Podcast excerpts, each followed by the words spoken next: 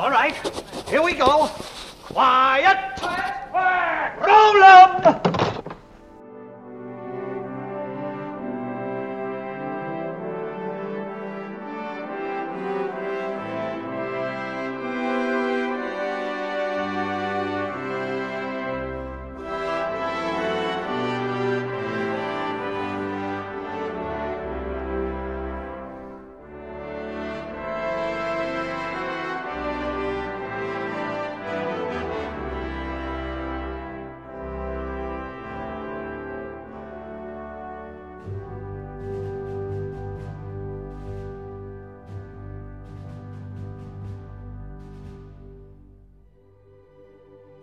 Saravá, meus resistentes negadores da vida. Como vão vocês? Aqui quem fala é Lauro Rodrigues. Está começando o décimo terceiríssimo Luz, Sombra, Ação. Parte 2. Olá, meus queridos. Como vocês estão? Hoje eu tô um pouco mais triste, mas também com um fiozinho de esperança. Diga, diga pessoal, tudo bem? Ó, eu aqui de novo, sou o professor Alexandre Coelho Pinheiro. No dia do meu aniversário, me sentindo muito empolgado novamente. Eu sou sempre empolgado, gente. Sempre. Mas relutantemente esperançoso, assim como a nossa colega Helena aí. E hoje, galera, a gente vai continuar o nosso papo. No episódio anterior, a gente foi até 19... um pouco antes da guerra, 1938, e aqui a gente vai agora da guerra de 39 até o fim dela.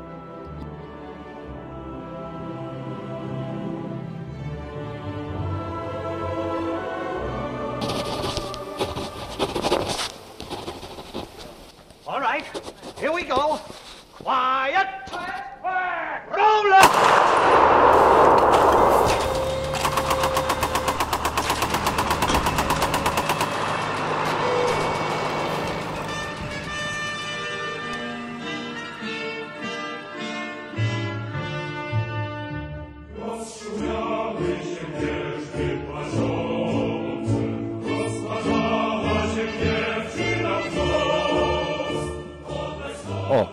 Você invadir a Polônia, a gente vai declarar guerra. Todos os países deixam bem claro para Hitler. Então ele já estava avisado. Chegamos em 39. Coisa curiosa é que depois de invadir a, de tomar a Áustria e os Sudetos e a Tchecoslováquia, etc., eles roubaram mais arte. Lembra que eu falei que era 5 mil só da Alemanha. E aí eles fizeram outra coisa muito semelhante com a queimada dos livros de 33. Em março, a Brigada de Incêndio de Berlim queimou 4 mil pinturas, certo? Dentre essas estavam uma boa parte das pinturas que não, que, que não tinham valor após a exibição da, da arte degenerada. Dia 22 de maio é assinado o Pacto de Ferro, que é um momento muito interessante também. E aí, em 23 de agosto, o Hitler vendo que ele não teria, né, como lutar contra a Rússia, ele bota o pacto de não agressão com Stalin. Ele assina o pacto de não agressão com Stalin e pede ele para ajudar a invadir a Polônia. E a Polônia não tem chance, né? A Alemanha de um lado, a Rússia do outro, já foi. E ele invade a Polônia, todos os países declaram guerra à Alemanha, né? E a Polônia é invadida, né? Ele invadiu a Polônia em quatro semanas apenas. Foi um marco grande para Hitler. Provavelmente só não foi, não era mais importante para ele que a invasão da França. Em quatro semanas eles invadem a Polônia e começam de novo a, a roubar obras de arte e tudo mais. A partir desse momento, quando eles invadem a Polônia, o roubo de arte ele se torna bem mais pronunciado e bem mais organizado mesmo. Se criam braços no ministério focados em roubar,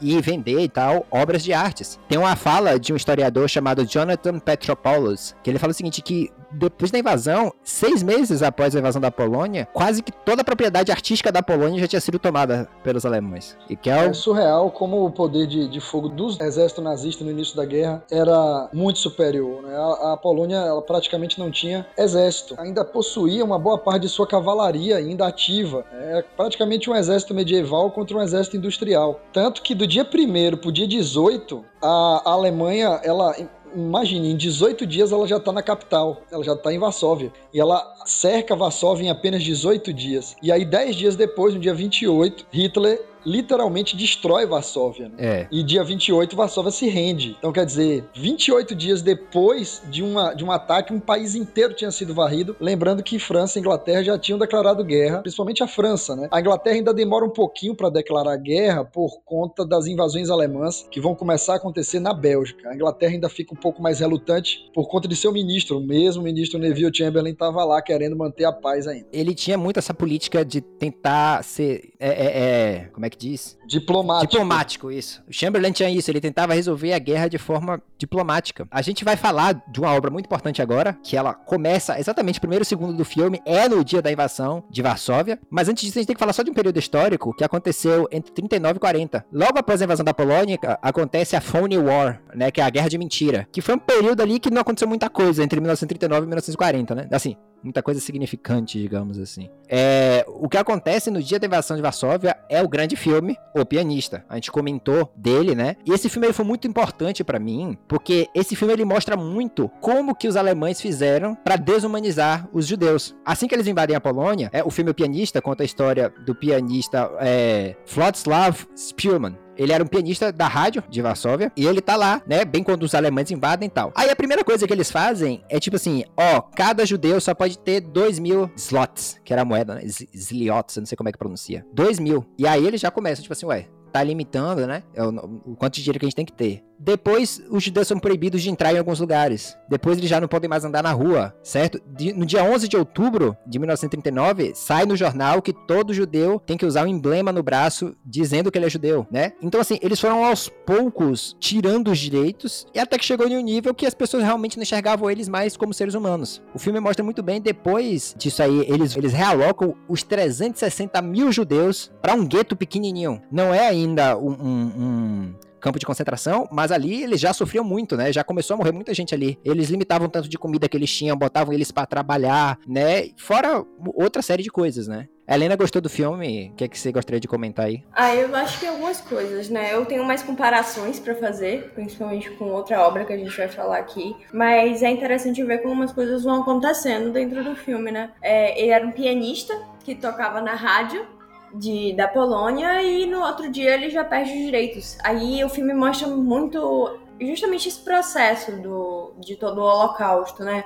De como era aleatório e eles às vezes só selecionavam umas pessoas para morrer. Na verdade, tudo que a gente vê sobre o holocausto é um pouco sobre isso, sobre o jeito que era feita essa seleção e é, é, é assustador, né? É, é, é, sensível, é forte. Eu sou uma pessoa muito fresca, digamos assim, para assistir essas coisas, porque eu fico com, eu fico realmente abismada, principalmente quando a gente tenta se colocar no lugar. E eu acho que a arte faz muito bem esse papel de você se colocar no local do protagonista e você torcer por ele, você torcer para que ele sobreviva, mas a cada segundo parece que ele tá dando a cara dando de cara na morte. Uma coisa curiosa que esse filme trata, né? Logo no fim da Segunda Guerra, ficava meio que essa dúvida, né? Tipo assim, gente, os judeus eram tantos. Por que, que eles não se rebelaram? Por que, que eles não resistiram? E assim, houveram, a gente vai falar, né, do uplift de Varsóvia que acontece lá na frente. E assim, além da questão numérica, mesmo que todos os judeus tentassem, eles tinham um exército contra. Eles provavelmente seriam todos apagados. Com o tempo, os historiadores passaram a considerar a resistência, e é por isso que eu comecei esse episódio falando meus resistentes negadores da vida, não aqueles que assim, pegavam a arma e tentavam matar um oficial alemão, mas na situação que eles estavam, simplesmente você viver, você tentar trazer um pouco de cultura é resistir. Nesse filme, o pianista tem um, dois momentos que mostram isso muito bem. Que ele é um, um, um alemão, a, acoberta ele em um apartamento.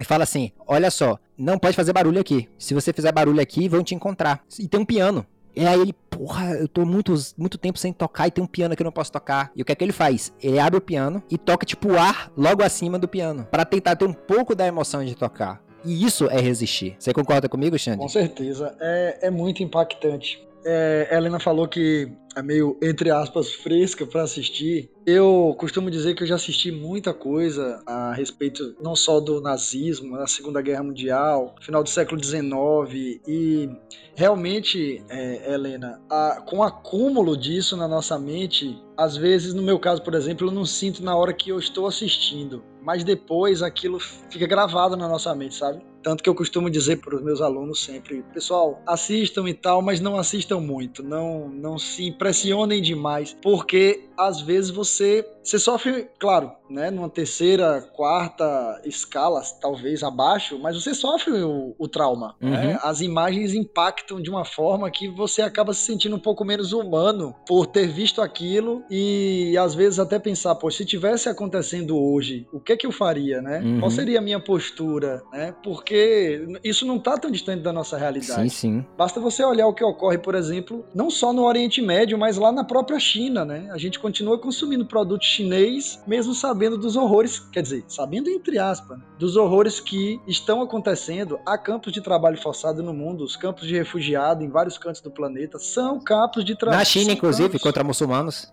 Eu, não, eu acho que é um, um, exemplo até um pouco distante, mas mais próximo, é o que acontece, por exemplo, com a população indígena aqui no Brasil. Como eles são tirados das suas terras, como eles são enfraquecidos. Sim, e eu acho que é isso também que o pianista me, me dá uma impressão. Foi um processo de enfraquecimento. Mesmo se eles tentassem se rebelar, eles foram enfraquecidos por muito tempo. Era a maneira que eles viviam, o jeito que eles se alimentavam. Muitos deles tinham doença, né? É, eles falam muito da doença que é tifo, né? Que é a doença que eles pegavam de piolho. Febre tifoide. Uhum. É, e, e, era absurdo. Então, a gente vê. é, Eu acho que a cena mais chocante para mim do pianista é a cena em que ele tá tentando Sim, abrir uma, uma lata. lata de- Que é quase no final do filme. De pepino comida- enlatado. É, e é uma. é, ele fica. Ele chega numas casas que estão destruídas e tenta achar comida e ele acha essa lata. E ele passa um bom arco do filme tentando abrir essa lata. Isso pra mim é o mais Sim, impactante. é, é bem forte. Em 1940, sai o apaziguador, Chamberlain. Em dia 10 de maio, Churchill, Winston Churchill, vira o primeiro-ministro da Inglaterra. E ele tinha umas ideias um pouco diferentes, né, do que o, o anterior. Sim, o Winston Churchill, ele, na verdade, é o grande ministro que resiste a Hitler, né? Na verdade, Churchill, antes mesmo da guerra começar, Churchill deixa claro, bastante claro, que ele jamais faria uma aliança com Hitler. Inclusive, é interessante que mais tarde ele repete esse discurso na Câmara dos Comuns, perto, em 1941, é, ele repete o mesmo discurso que ele, ele já tinha é, antes de Hitler se tornar o grande imperador, etc e tal, porque em, 1900 e- em maio de 1940, Hitler já, já está na França. E ele já começa a visar fazer uma espécie de acordo com a, a Inglaterra. Hitler não queria invadir a Inglaterra. Uhum. Queria fazer um acordo com a Inglaterra para manter a Inglaterra aliada dele. Até porque não se esqueçam, caros ouvintes, que os ingleses, em boa parte, tinham uma parte da população antissemita, como ainda tem, né, dentro dos Estados Unidos Aham. também. Não podemos esquecer que tem, inclusive, falando dos Estados Unidos, um, um congresso nazista em Nova York acontecendo, né, nesse contexto. Inclusive tem um documentário recente que lançou sobre isso. Então, é, Churchill, ele chega a dizer o seguinte, ó, repara só essa frase de Churchill como ela é fantástica. Num discurso na Câmara dos Comuns, que é a Câmara dos Deputados lá, né, no Congresso inglês, lembrando que a Inglaterra é uma monarquia parlamentar, tem o primeiro-ministro, perto da quando a Alemanha invade a União Soviética, o Congresso inglês precisa dar uma resposta. E aí eles ficam confusos, né? Porque como assim? Hitler invadiu a União Soviética, né? Vamos deixar ele invadir a União Soviética. É esse o projeto, né? Acabar com E o Hit- comunismo. Sim, e Hitler já tinha atacado, os ingleses já tinham sofrido muito com os bombardeios. Bombardeio, aham. A gente vai chegar lá daqui a pouco. Mas aí o, o- Uhum. o, o Churchill chega e diz na Câmara dos Comuns: Olha, se Hitler invadisse o inferno, eu faria uma referência favorável ao diabo aqui na Câmara dos Comuns.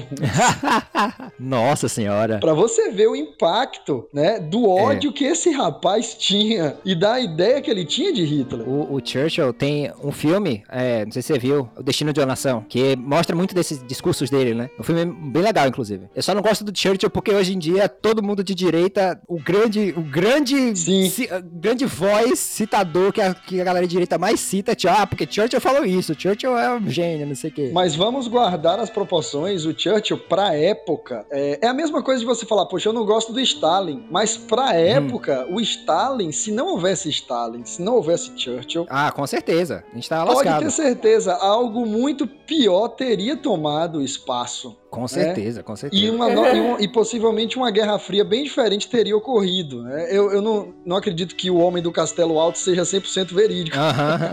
como uma, uma probabilidade de ocorrer. Mas, mas, provavelmente o mundo seria dividido entre Japão e, e- e Alemanha. Isso não tenha dúvida Uhum. alguma. E seria muito pior do que um mundo dividido entre Estados Unidos e União E a União Soviética. Soviética, com certeza. Mesmo com todas as É. barbáries feitas por esses dois regimes, soviético e americano. Depois do Churchill virar primeiro-ministro, ele começa a tomar outras medidas com relação a isso. E, enquanto isso, Hitler invade a França. Lembra que é o seguinte, o Hitler também, além do, do ódio pela Polônia, ele tinha um ódio pela França, pelo que tinha acontecido na Primeira Guerra e tudo mais. Revanchismo alemão. né? Exatamente. O que é que acontece? Quando ele invade a França, a França, ela tava meio que parada no tempo militarmente depois da Primeira Guerra, né? Eles, eles ainda usavam cavalos, tá? Eles mandavam mensagem por moto, tipo, escreviam um papelzinho, davam, o cara cara ia, tchu, entregava pro outro. Tipo, eram umas coisas assim, ultrapassadas. tosca. Não podemos esquecer uma boa parte do exército nazista, isso a gente só descobre depois que a gente invade a, a, a França, né, a partir do, de 44, do dia D, os franceses ficaram, os americanos também, os ingleses ficaram espantados com o tanto de cavalo que havia no exército nazista não, é, não era tudo isso também, entende? Até porque eles gastaram muito, né? Eles estavam combatendo em duas frentes. Os nazistas usaram, e não, não foi pouco, muito da cavalaria ainda para transportar, inclusive para fazer a guerra de invasão. Aqui ele, a gente entra, assim, o, o, grande conceito do Blitzkrieg, que foi um, assim, meio que um medo, o Hitler tinha esse medo de se repetir o que tinha acontecido na Primeira Guerra e a Alemanha perder. E os franceses tinham uma área ali, que era a Ardena, que eles achavam que era impenetrável, eles deixavam aquela área meio, meio desprotegida, porque tinha muita montanha, névoa, era terrível. Eles consideravam impenetrável. E Hitler penetrou ali, pegou todo mundo de surpresa, invadiu a França e levou um, contingente de franceses e ingleses para Dunkirk. Tem um filme muito famoso que conta essa passagem, né? O filme do Christopher Nolan. Que eles estão lá perdidos e a galera na, na Inglaterra fala assim: gente, a gente precisa salvar essa galera. E acontece uma coisa assim muito bonita: que um monte de civis, vários civis que tinham barcos, né? Atravessaram o, o de, da Inglaterra para França para salvar os soldados. O filme Dunkirk mostra isso muito bem. Em Dunkirk, quando Hitler já tem o domínio, né? Da, a Batalha de Dunkirk, na verdade, é o contexto de ocupação de Hitler da Dinamarca, da Noruega, da Holanda, da Bélgica, né? A Dunkirk é dentro da Bélgica. E nesse contexto, Hitler acaba é, encurralando uma, uma, uma frota, uma frota não, uma tropa de ingleses e franceses. E aí os ingleses fazem uma operação pelo Canal da Mancha para ir socorrer essa população com todo tipo de embarcação que eles encontram, de barco pesqueiro comum a barco de passeio, a iate, a qualquer outra embarcação. E eles conseguem, né? A primeira, é, Churchill mais tarde vai dizer que a primeira vitória inglesa foi a retirada, imagine, né? Uma primeira vitória foi o recuo em Dunkerque. Uhum. 400 mil na, arredondando, são retirados antes do exército nazista chegar e ou matá-los ou prendê-los, né? A grande maioria. Mais tarde, essa, essa parte será a resistência francesa, né? Que muitos desses franceses vão para a Inglaterra e voltam mais tarde, em 1944. A França, ela se rende no dia 22 de junho e o curioso, né? O Hitler, todo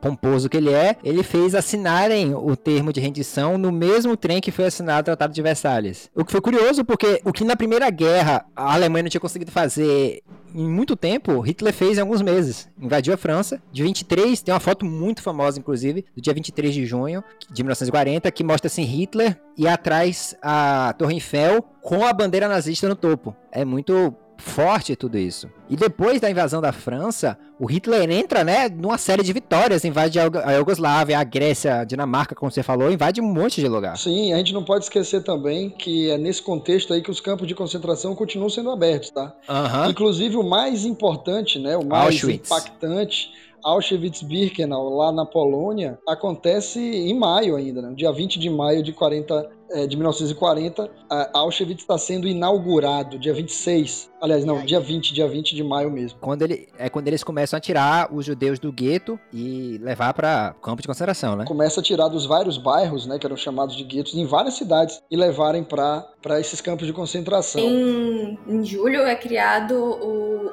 Eisenstadt Reichsleiter Rosenberg. Posso tentar? Que seria. Tenta aí, por favor. Step Hans-Later Rosenberg. Hi, Führer. Hi, Führer.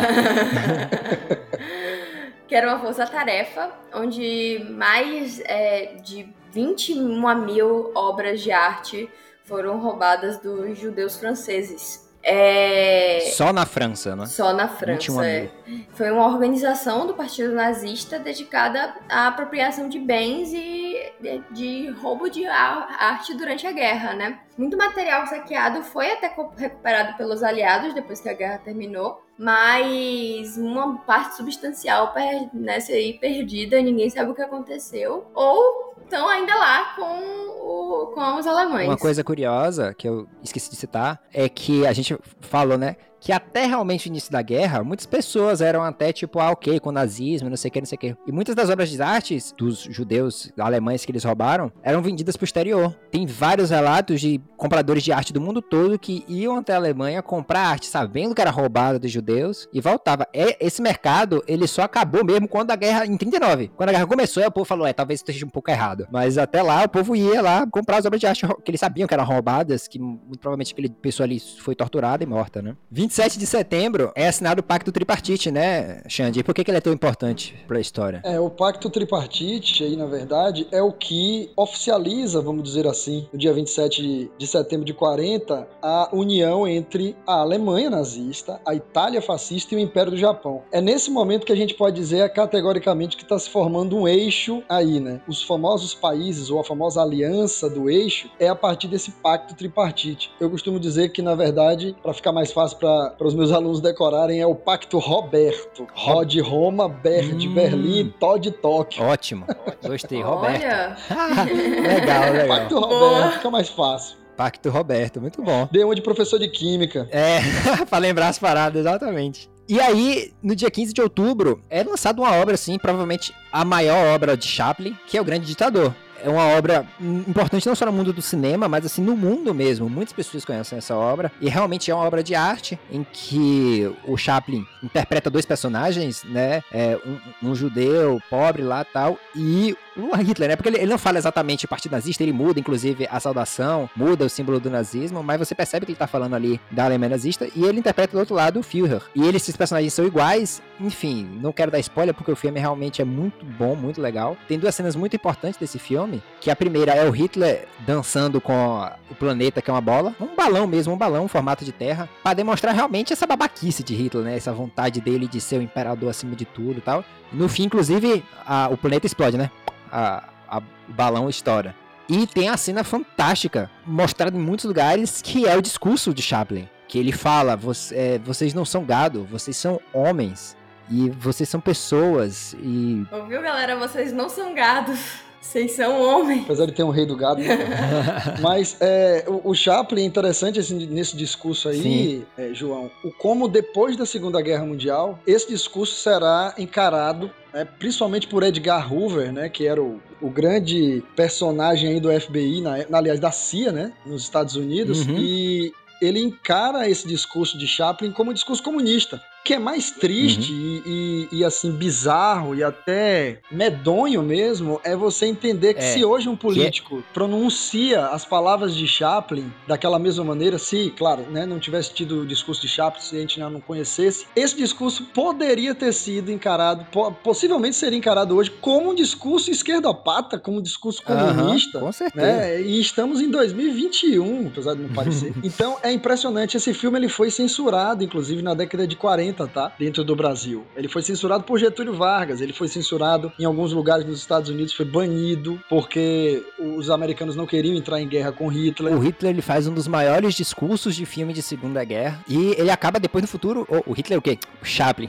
e no futuro ele vai ser estrelado nos Estados Unidos por ser considerado comunista. Porque a gente tem que lembrar que assim que acaba a Segunda Guerra, inicia a Guerra Fria. Ali começa a, a acontecer e o ódio ao comunismo Sim. permanece. É uma coisa dos nazistas que permanecem. O, o Chaplin é exilado dos Estados Unidos. Não é permitido de ficar lá por conta, dentre outros motivos, por conta disso. Porque diziam que a arte dele era comunista e etc. É, dizem que o, o próprio Hitler assistiu o filme, né? Diz que ele gostou Aham. muito, riu Aham. muito e ao mesmo tempo odiou no final. Mas diz que ele riu muito durante o filme. É. Mas isso, isso é confirmado ou é mais aquelas coisas aqueles boatos? Cara, é, não, é, tudo indica que o próprio que o Hitler ele, ele assistia muito Chaplin. Essa é a questão. É, sim. Chaplin em geral, eu sei que ele via. Sim, Chaplin já era reconhecido nos anos 20. É, Uhum. Chaplin já tinha as, é, entrada, vamos dizer assim, em toda a Europa, né? Então eu tenho quase certeza que o Hitler ah, realmente assistiu a esse É, filme. não é difícil de ter acontecido. Ô, ô, João, é interessante aqui, enquanto você tava falando, é, eu busquei aqui uma referência, ó. Tem um,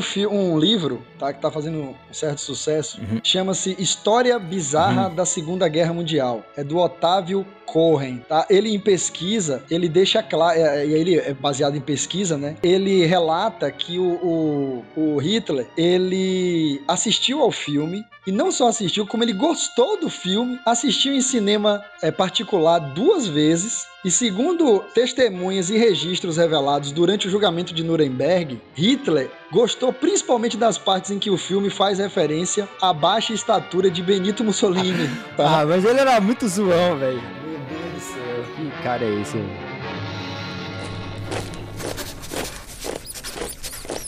Okay, quiet! Roll up!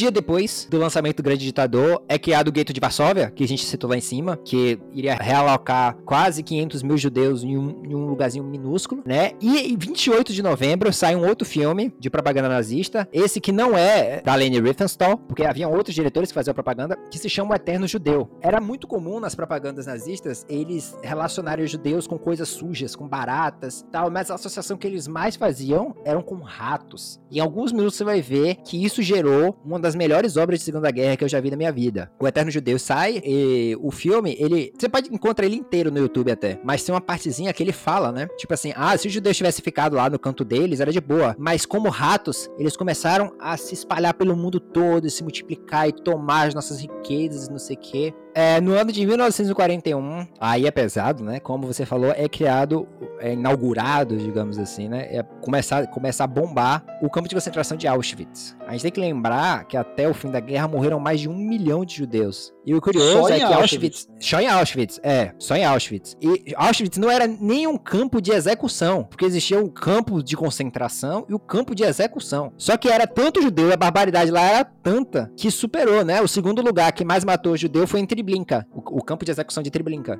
Mas o de Auschwitz não era nem de execução, de execução, né? Ele era de de, Trabalho forçado. de trabalho forçado. Tanto que na entrada do campo de concentração nós temos aquela, é, é, aquela frase né, Hum. célebre, né? O trabalho liberta. Trabalho liberta.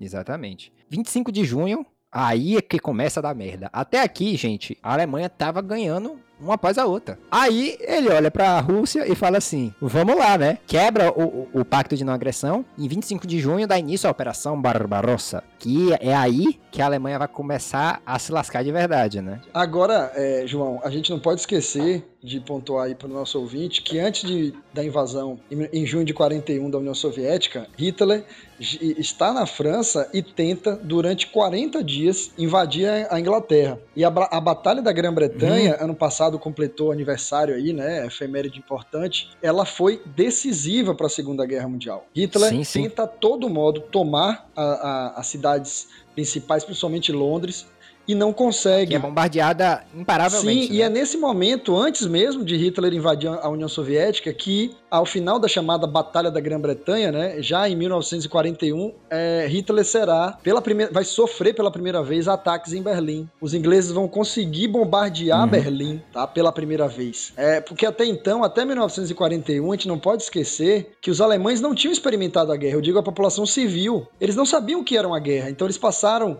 de setembro de Sim, 39 até o início de 1941 sem saber boa. o que era É, guerra. de boa. O que era um bombardeio, o que era, entende, a experiência de viver uma guerra. né? Eu digo às pessoas, principalmente Uhum. mais jovens, porque não podemos esquecer que a Segunda Guerra Mundial está acontecendo 20 anos depois da carnificina é, da Primeira Grande Guerra Mundial. Uhum. É uma consequência. A Segunda Guerra Mundial, ela é um segundo tempo da Primeira. Ah, Eu falei daquela relação com ratos, porque agora a gente vai falar de mouse. Xande, Oi? você já leu mouse? Não. Tô pegando aqui. Nossa, tem que ler mouse. Só pra você entender, Xande. Até esse período, história em quadrinhos não era vista como assim uma mídia. Era vista como um gênero de super-herói. Por quê? Tinha DC e tinha Marvel na época que fazia super-heróis. Então, assim, naquela época, quadrinhos era super-heróis. Não se podia fazer nem ou- nenhuma outra coisa em- em- no formato de história em quadrinhos, né? É, tinha sim uma coisa ou outra, mas não tinha nem tanta expressividade. Até que chega esse cara, Art Spiegelman é o nome dele, e, e desenha mouse, né? Mouse, pra quem não sabe, é alemão pra mouse, né? Que é ratos. É. E aí, é, ele faz é, esse negócio que é tão grandioso que ele é o primeiro quadrinho a ganhar o prêmio Pulitzer. Aí tu me pergunta, oxe, prêmio Pulitzer não é de jornalismo? Você vai entender já já. Por quê? Caramba. Tô anotando tudo aqui.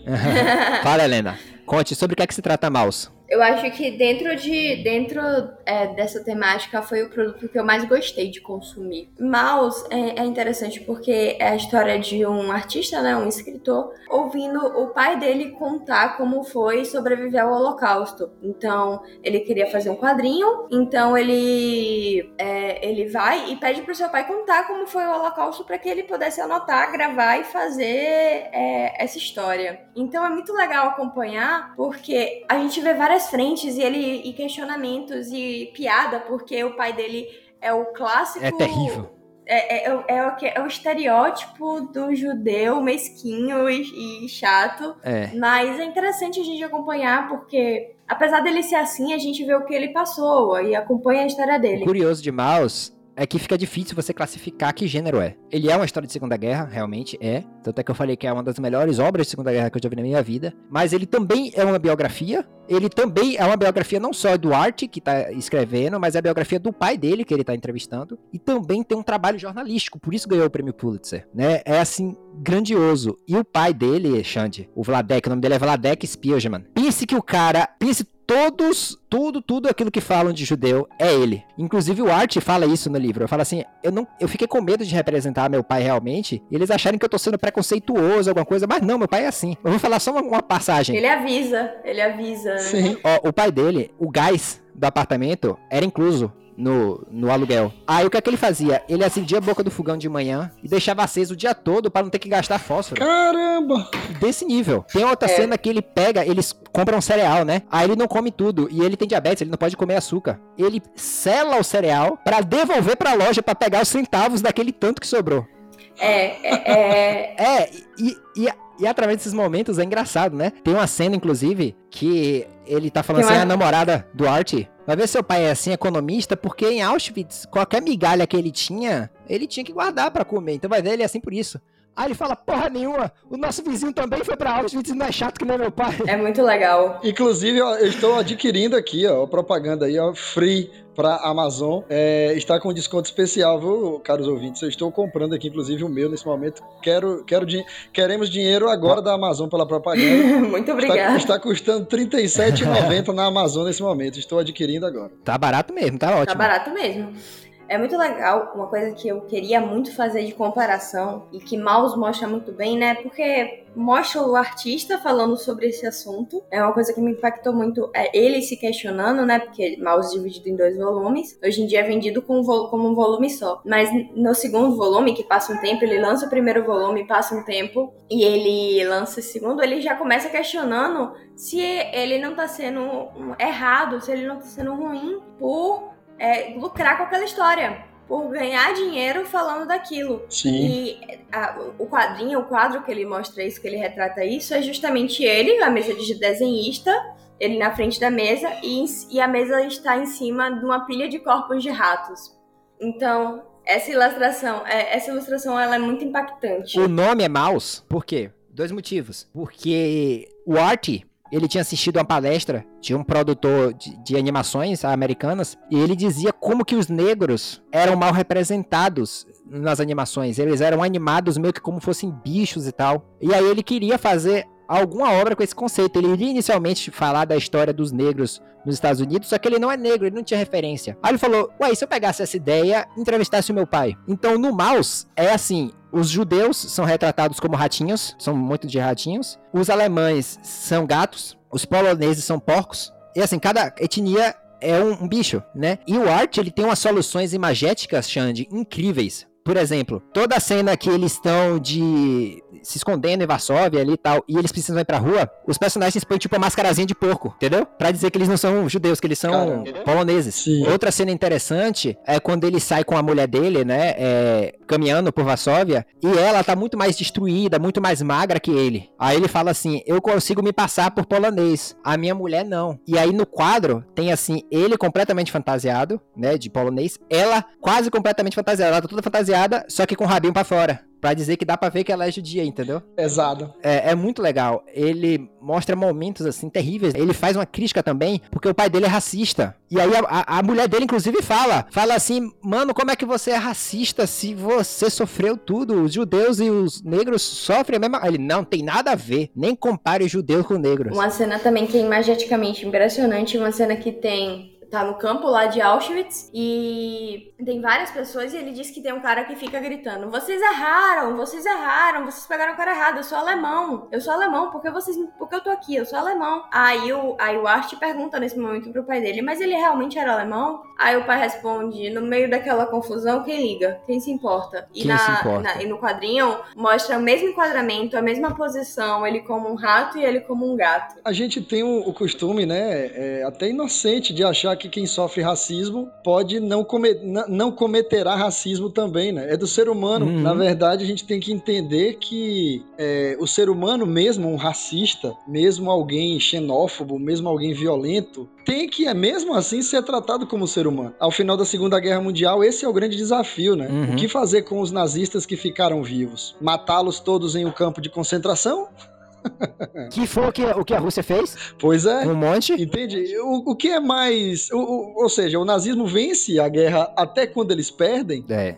né? Outra coisa curiosa, uma fala muito forte de Maus também, é que, como a Helena falou, é, ele lança o primeiro livro, o, o primeiro, né? E aí fica um sucesso, é um estrondo, como eu tô te falando, né? Primeiro quadrinho não de super-heróis que conta uma história profunda tal, não sei o que lá. E aí ele começa a ir no psiquiatra por causa disso. Por vários motivos, inclusive isso que a Helena tava falando, de tipo assim, porra, eu tô lucrando em cima da morte de um monte de gente e tal, não sei o quê. E aí o psiquiatra dele também foi pra Auschwitz, era sobrevivente de Auschwitz. E aí ele fala constantemente assim: não importa o que eu faça na minha vida, eu nunca vou ser que nem meu pai, porque meu pai sobreviveu a Auschwitz. Como é que eu vou ser melhor que isso? É isso que ele quer dizer assim, né? Aí o psiquiatra dele fala assim: Você acha que quem sobreviveu era melhor que quem perdeu? Ele fala assim: Art, tenha noção de uma coisa, não existe isso. Era aleatório quem sobreviveu quem morria. Era simplesmente um, um oficial al- nazista tá puto e querer descon- descontar em alguém dar um tiro na cabeça. Não era uma questão de que era mais forte ou mais fraco. A situação era simplesmente aleatória, desumana Uma mesmo. comparação que eu gosto, que eu, que eu acho que foi o que eu mais percebi entre o pianista e Mouse, é que na história de Mouse, eles eram ricos. Eram era uma família cheia de empresas, de fábricas, de bens. E eles eram realmente muito ricos. O sogro dele mesmo era um homem fino, é, tinha a casa tinha vários cômodos, eles moravam numa mansão e eles passaram a morar num gueto e, é uma- e tem justamente essa cena em que ele tá, o sogro dele tá sendo levado e ele fala, ele, ser, ele era um homem rico, isso não foi o suficiente pra salvar ele, porque eles acabavam no mesmo lugar, é, mal. Xande, leia. Eu tenho certeza que depois de ler você vai recomendar para todos os seus alunos. É Com muito bom. certeza. Vou ler, já tá, já tá a caminho. Dia 16 tá aqui. É linda. incrível, é incrível, é incrível. E a gente leu numa tarde, não foi? A Foi, a gente leu- sentada, assim, é muito da hora.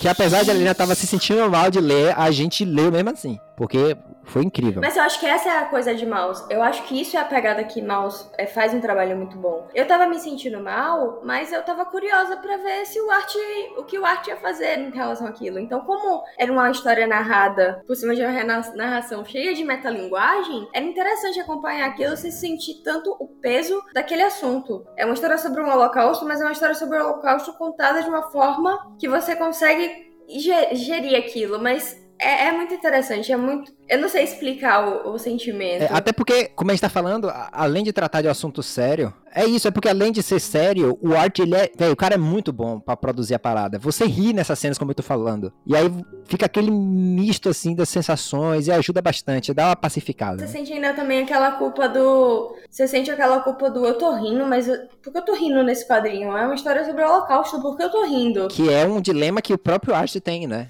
Ele trata isso. Que o próprio arte tem. Exatamente. Enfim, no dia 8 de setembro, após a invasão barbarossa, acontece o cerco de Leningrado. Foi um momento, assim, absurdo da guerra, né? Se tinha uma coisa que Stalin e o governo chinês também, né, que sofreu nas mãos japonesas, mas eles também não tinham, eles não tinham medo, nem vergonha nenhuma de mandar a galera se, tipo, pra morte mesmo. Tanto é que o cerco, o cerco ele foi feito e tinha muitos civis dentro. E o Stalin falou que isso seria bom porque isso faria a galera lutar melhor, né? Tipo assim, não, agora que a gente tem que proteger o civil, então a gente vai lutar melhor. E resultado, o cerco de Leningrado durou 900 dias. Que as pessoas ficaram sem comida e tiveram vários casos de canibalismo. Terrível. Morriam 20 mil pessoas por dia, entre fome, doença, várias coisas. Foi terrível. Foi uma coisa tão pesada assim, né? Que é, tem um filme sobre isso, chama Leningrado, igualmente pesado. E foi um momento, assim, realmente que mostra como os soviéticos tinham um sangue frio, digamos assim, né? O Stalin, principalmente, né? não todos, né? Mas o líder ali. Era o Stalin que dizia que uma morte dói. Não, uma morte dói. Mil mortes é estatística. É estatística, isso. A gente tem que comentar também de uma pessoa muito importante entre os poderosos do nazismo, do Partido Nazista, chamado Hermann Göring. Sim. É, qual é que é desse cara? Algumas coisas sobre ele. Ele era maluco, completamente maluco. Ele era viciado em heroína. Ele era caçador, ele gostava de caça. E quando o nazismo tomou o poder, ele queria umas posições meio bizarras, assim, tipo ministro das florestas, ministro da caça. Absurdo. Ele era megalomaníaco ao máximo, e ele era assim também com obras de arte. No período nazista, eu acho que ele só não era mais assim com obras de arte do que o Hitler, né? Ele, muitas das obras de arte que foram roubadas e tal, ele colocava na casa dele. Ele comprou muita. A entrada da casa dele era 40 metros quadrados com quadros, todos roubados, obviamente, né? Tem várias histórias de coisas dele relacionadas à compra de arte, né? É, os nazistas fizeram, tipo, uns 20 lugares onde eles botavam arte só pro cara passar lá e falar: ah, eu quero isso, eu quero isso, eu quero isso, eu quero isso, eu quero isso, eu quero isso, eu quero isso. E, tipo, ele fez uma coleção de arte roubada enorme. Tanto é que quando começou a, a degringolar lá, a Alemanha começou a perder, ele botou todas as obras dele em um trem com mais de 10 vagões. Com escultura, obra de arte, pintura para esconder, né? E depois, obviamente, acharam. Hermann Göring, ele era maluco completo, assim. Ele era tipo o braço esquerdo de Hitler. Se o Goebbels era o braço direito, ele era o braço esquerdo, né? Ou seja, isso mostra mais uma vez como a alta cúpula, apesar dele deles serem, entre aspas, ignorantes, eles tinham esse apreço pela arte e entendiam de novo o poder dela, né? No caso do Goring, ele era, um, ele era do exército, né? Então, ele tinha sido veterano da Primeira Guerra Mundial. Controlava a Luftwaffe, era ele, né? Ele Sim. era general da Luftwaffe. Assim, Passa né? a ser o ministro da, da, das Forças Aéreas, vamos dizer assim. Né? Uhum. Perde um pouco de credibilidade durante a guerra com Hitler, porque ele convence Hitler a atacar a Inglaterra, coisa que Hitler não queria fazer. E muitas vezes ele vai ser enganado pelas forças de inteligência inteligência da Inglaterra, né? com, com suas é, é, estruturas de, de radares e acaba perdendo várias batalhas para a Real Força Aérea Inglesa, a famosa RAF. Então, na verdade, Hitler estar com ele, apesar dele ser maluco, né? Entre aspas, novamente. Todos ele, eles eram meio é, doidos, assim, né? Doido por um lado e genial pro mal em outros, né? Sim, sim. E a gente não pode esquecer que o Göring ele acaba ficando como um dos grandes líderes nazistas vivos ao final da guerra. Uhum. Ele tem a audácia de ir pro julgamento de Nuremberg e tentar fazer discurso nazista, né? Quando ele começa a falar, eu, eu vi essa cena do, do julgamento de Nuremberg. Ele, ele abre o papelzinho assim e fala assim: Antes de eu falar, de eu me declarar culpado ou não, eu quero o juiz. Epa, é. eu não vou permitir que ninguém faça. Apologia ao nazismo. Apologia antes. Só diga se você se acha culpado ou não culpado. Aí ele fala, não culpado. Maluco. E acaba se matando, né? Ele acaba convencendo é. um guarda a lhe dar uma cápsula de cianureto, ele acaba se matando. Ele é condenado e, tipo, vão matar ele a, com fuzilamento. Uhum. E aí ele pede para ser matado de outro jeito que ele achava o fuzilamento muito desonroso e tal, e aí ele, um dia antes do dia que ele seria executado, ele se mata. É interessante, tem, quando ele tá preso, um psiquiatra chamado Leon Goldson, ele é, faz uma entrevista com o Goering. Você vê, né? O cara era nazista, criminoso de guerra, ele foi acusado de vários crimes de guerra, de ataques, de liderar ataques a, da Força Aérea Alemã contra cidades civis, inocentes e tal. E aí ele simplesmente começa a fazer campanha através dessa, dessas entrevistas, dizendo que ele era o maior opositor do comunismo, que ele poderia ser útil né? assim como vários médicos, assim como vários cientistas nazistas foram capturados pelos Estados Unidos para combater a máquina de guerra soviética. A, a, a, a construção, né? Do, a chegada do homem à lua foi por causa dos alemães. Pois é. Eles pegaram os cientistas alemães, trouxeram para os Estados Unidos, pegaram a tecnologia que eles já estavam começando ali, né? E há quem diga que é, uma, o projeto Manhattan tenha sido finalizado com a ajuda já de cientistas alemães, né? Em 39 tem um, tem um, um telégrafo do Einstein que ele mandou para os Estados Unidos falando assim: não quero assustar vocês não, mas a galera que está estudando fazer uma bomba nuclear. Pois é. e eles inclusive foi o primeiro míssil intercontinental foram os alemães que inventaram, não foram os americanos. Aham, uhum, pois é. É, 7 de dezembro acontece Pearl Harbor. O ataque a Pearl Harbor. Eu não sei se é contigo ou com a Helena aí, mas eu tô ouvindo uma zoada de avião, deu até medo aqui agora. É aqui mesmo. Nossa, que contextualizado, hein? pois é, o avião foi exatamente mais ou menos esse, esse som aí multiplicado por 600 que os habitantes da ilha de Pearl Harbor ouviram é. no grande ataque, infame ataque né, é, japonês à ilha. É que a- os Estados Unidos entram de vez na guerra, né? Porque até então eles estavam só mandando equipamento e tal, não sei o quê. Quando os japoneses atacam Pearl Harbor, aí os Estados Unidos falam, é, bora lá. Tem um filme muito bom, se chama Izoroku. É um filme japonês que com- retrata, né, a- o ataque de Pearl Harbor, que é muito legal. Agora, uma coisa que eu não entendi é que depois do ataque de Pearl Harbor, a Alemanha declarou guerra aos Estados Unidos. E não precisava, né? Pois é. Foi só, foi outra péssima escolha. Eu acho que depois da invasão da Rússia, ou a a Operação Barbarossa, a segunda pior decisão de Hitler foi declarar guerra aos Estados Unidos. É uma questão, inclusive, né, de você ser, de você ver nesses grandes ditadores egocêntricos tal, que a galera em volta fica meio de, com medo de falar que isso vai dar errado. Então se ele chega e fala assim, ah, vou, vou declarar guerra aos Estados Unidos. Aí o Goebbels, sei lá, um exemplo, né? Fala assim, porra, esse pá, não é bom fazer isso não. Só que eles tinham até medo de ir contra o Führer, né? Tipo assim, não, ele vai achar que eu tô dizendo que ele é idiota, sei O lá. cara chega assim, ó, meno, vá que é coisa. A grande questão aí, João, é que dentro desse cenário, nos chamados teatros da guerra, é, Hitler declara guerra a- aos Estados Unidos na esperança do Japão retribuir o favor e declarar guerra à União Soviética. A gente esquece Ah, de que tinha isso. isso havia um- uma política anticomunista, mas que na prática Hitler sempre cobrou cadê que o Japão está fazendo algum esforço de declaração de guerra, de, de tentativa de abertura de uma, de uma frente contra os soviéticos. É interessante como Hitler, ou como Stalin, desculpa, vai fazer uma política em relação ao Japão sempre de pacificação. É, Stalin não ataca o Japão até a guerra na Europa acabar. Quando a guerra na Europa acaba e Stalin percebe que se não atacar o Japão, ele não poderia decidir sobre os futuros das regiões ali, a qual a própria União Soviética fazia fronteira, é, é, seria tarde demais. Então, só quando os Estados Unidos está para lançar a bomba atômica, já em agosto, né, julho e agosto de, de 45, é que Stalin resolve atacar o Japão. Inclusive, há as pesquisas essa ideia de que os Estados Unidos precisava acabar a guerra o mais rápido possível com o Japão, porque senão a União Soviética iria começar a invadir territórios japoneses e, e expandir ainda mais o poder soviético, assim como eles tinham feito na Europa. Então tinha que acabar a guerra rápido, não podia demorar mais. Se a guerra se prolonga até 46, a União Soviética teria avançado para dentro da China, avançado em relação às Coreias e quem sabe até em relação ao Japão, e isso dificultaria muito no período depois de Guerra Fria, né, que já estava rolando na, em 1945. E aí, nesse teatro, né, é, do Pacífico, a gente tem a Batalha de Midway, que é uma coisa muito curiosa, porque o nome é Midway. Ele é exatamente o meio do caminho entre Tóquio e a Califórnia. Ou seja, era um ponto estratégico tanto para o Japão quanto para os Estados Unidos. E o curioso de Midway é que é um atolzinho, é um pedacinho de terra piquititico, não tem nada assim. É um pedacinhozinho de. Na verdade, todo o teatro do Pacífico, né, Xande? Foi muitas batalhas para conseguir il- ilhotazinhas assim, né? Só realmente por, por é, é, vantagem geográfica, Sim, né? sim. Na verdade, é- é um- são pontos estratégicos, né? A Batalha de Midway, aí, que é uma das batalhas é, navais maiores da guerra, muito bem retratada por John Ford como propaganda também, né? Aham, na batalha. O filme é Batalha de Midway, né? Sim.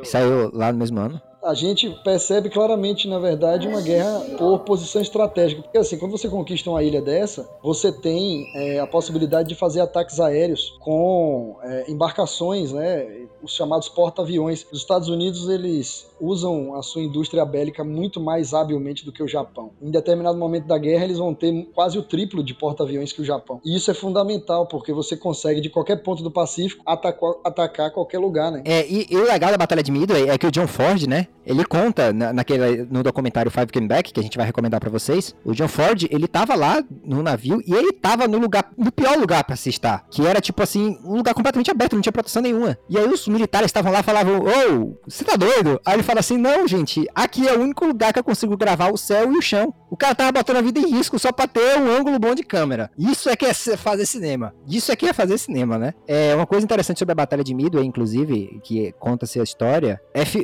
tem uma cena que mostra o filho do Roosevelt lá, né? E eles falam que quando o filme foi ser exibido, exibiu com o Roosevelt presente. E quando ele viu, eh, tava todo mundo lá comentando, ah, isso aqui, isso aqui, isso aqui, isso aqui do filme e tal, papapá, papá. E como eu disse, inicialmente esses filmes da propaganda militar alemã, ou, americana, ela era pra ser passada só nos quartéis. Quando chegou a cena que mostrou o filho dele, disse que ninguém mais comentou nada. E quando acabou o filme, ele olhou pra trás e falou assim: Isso vai ser exibido em salas comerciais. Uma coisa curiosa sobre Roosevelt, inclusive, é que não existia lei nos Estados Unidos é, para você ter mais de dois mandatos, né? É, George Washington, ele teve dois mandatos e saiu, e ficou ficou meio que tipo assim, uma, uma, uma, uma- como é que diz? Um bom tom. Não era uma regra, não era uma lei, era bom tom. Depois do seu segundo mandato, você sair. Roosevelt, por conta da influência dele na guerra, cumpriu quatro mandatos, não foi, Alexandre? É, o finalzinho do quarto mandato ele acaba morrendo antes. pouco. É, mas conseguiu quatro, né? E ele, ele que quebrou essa regra e por conta disso instituiu a lei. Quebrou a regra não, não é que não tinha nem regra, esse, esse é, é, regra não escrita. É, foi um caso não, é, excepcional, né? Em estado de guerra eles conseguiram o Congresso aprovar o quarto mandato. Em julho acontece um momento muito interessante, porque isso aqui que eu vou falar agora revoluciona não só a Segunda Guerra, mas revoluciona a nossa vida. O grande crescimento da computação, né, se dá por conta da Segunda Guerra Mundial. Isso porque em julho, um, um cara muito inteligente chamado Alan Turing quebra, né, o código nazista. O que acontece é que naquela época, na guerra, se passava muito informação através de mensagens criptografadas. O Alan Turing, ele inventa então uma máquina que consegue quebrar isso. E essa máquina futuramente viria a ser chamada de computador. Ele é o grande pai da computação. Tem um filme muito legal com Benedict Cumberbatch que conta isso, né, que chama O Jogo da Imitação. E ele foi decisivo realmente, as pessoas dizem, eu não sei nem se isso é verdade ou se é só uma coisa assim, que se ele não tivesse quebrado esse código, a guerra, a guerra poderia durar mais uns dois, três anos. Então ele foi realmente efetivo. E como é que a Grã-Bretanha parabenizou ele por isso? Deu a ele uma castração química por ele ser gay e ele se matou. Foda. Surreal. pois é. É, Depois de ter praticamente encurtado a guerra, feito um grande feito, eles castram ele e depois ele se mata, o que é terrível. Voltando ao conceito de arte, como eu disse, de- acho que a única pessoa que era mais interessada por arte do que o Göring era o Führer. Ele tinha uma ideia de construir um Führer Museum, ou Museu do Führer, em que ele ia exibir todas as obras de arte que ele tinha, né? Estava sendo feita com toda a arquitetura alemã. A gente falou, já recomendo aqui para vocês o documentário Arquitetura da Destruição, mas a arquitetura alemã, ela era muito para para relembrar, por exemplo, os grandes é, as grandes construções romanas e gregas. E se você pesquisar Führer Museum no Google, você vai ver a idealização dele. Ele já estava conversando com arquitetos para construir e exibir toda a arte dele, né? Em 23 de agosto de 1942, acontece a Batalha de Stalingrado. Essa batalha, ela durou cerca de seis meses e ela conseguiu alguns números impressionantes. Os nazistas, na invasão de toda a Europa, ou seja, do início de 39 até 1942, tinham perdido meio milhão de alemães. Apenas nos seis meses da Batalha de Stalingrado, eles perderam mais meio milhão. Ou seja, se você comparar a- as perdas, né? E aqui Hitler começa a tomar muita porrada. E se vocês acham esse número assustador, 500 mil pessoas em seis meses, saibam que nesses mesmos seis meses a Rússia ganhou, mas com o preço de ter perdido o dobro. Ou seja, perdeu um milhão de homens nessa única batalha. A Batalha de Stalingrado foi uma coisa tão grande que até hoje se encontram pedaços de caveira, de corpo de gente lá. Até hoje, 2020, Vestígios de 2021. ossos. Todo ano eles relatam, tem contos de, de relatos de corpos que foram encontrados da Batalha de 42. Ou seja, vocês imaginem, né? É, só vale lembrar que em- a União Soviética, já citei e volto a repetir, no, no montante total da guerra, não se sabe até hoje, né? Eles chamam de. Aham. Até hoje, os, os russos chamam de guerra patriótica. Eles não chamam de Segunda Guerra Mundial. Eles chamam de guerra patriótica. E estima-se que entre 20 e 30 milhões de baixas. Uhum. Baixas é um negócio meio É. tosco, né? De mortos Aham. mesmo, de pessoas com suas vidas sendo ceifadas pela guerra. 20 a 30 milhões de pessoas. Isso dá três vezes o número total de mortos na Primeira Grande Guerra. Isso que é engraçado é que a gente vê pela variação, né? Tipo, é entre, que os historiadores colocam, entre, tipo, variação enorme de, tipo, 20 milhões de pessoas. Ou seja, Sim, se você não tem o número exato, com a margem de erro de 20 milhões, você já imagina a, o estrago. o estrago, né? É a mesma coisa da Segunda Guerra como um todo, né? Tem livros que apontam 50, Uhum. tem outros livros e enciclopédias que apontam de 70 a 80, e hoje, levando em consideração os mortos por conta da guerra em todo o mundo,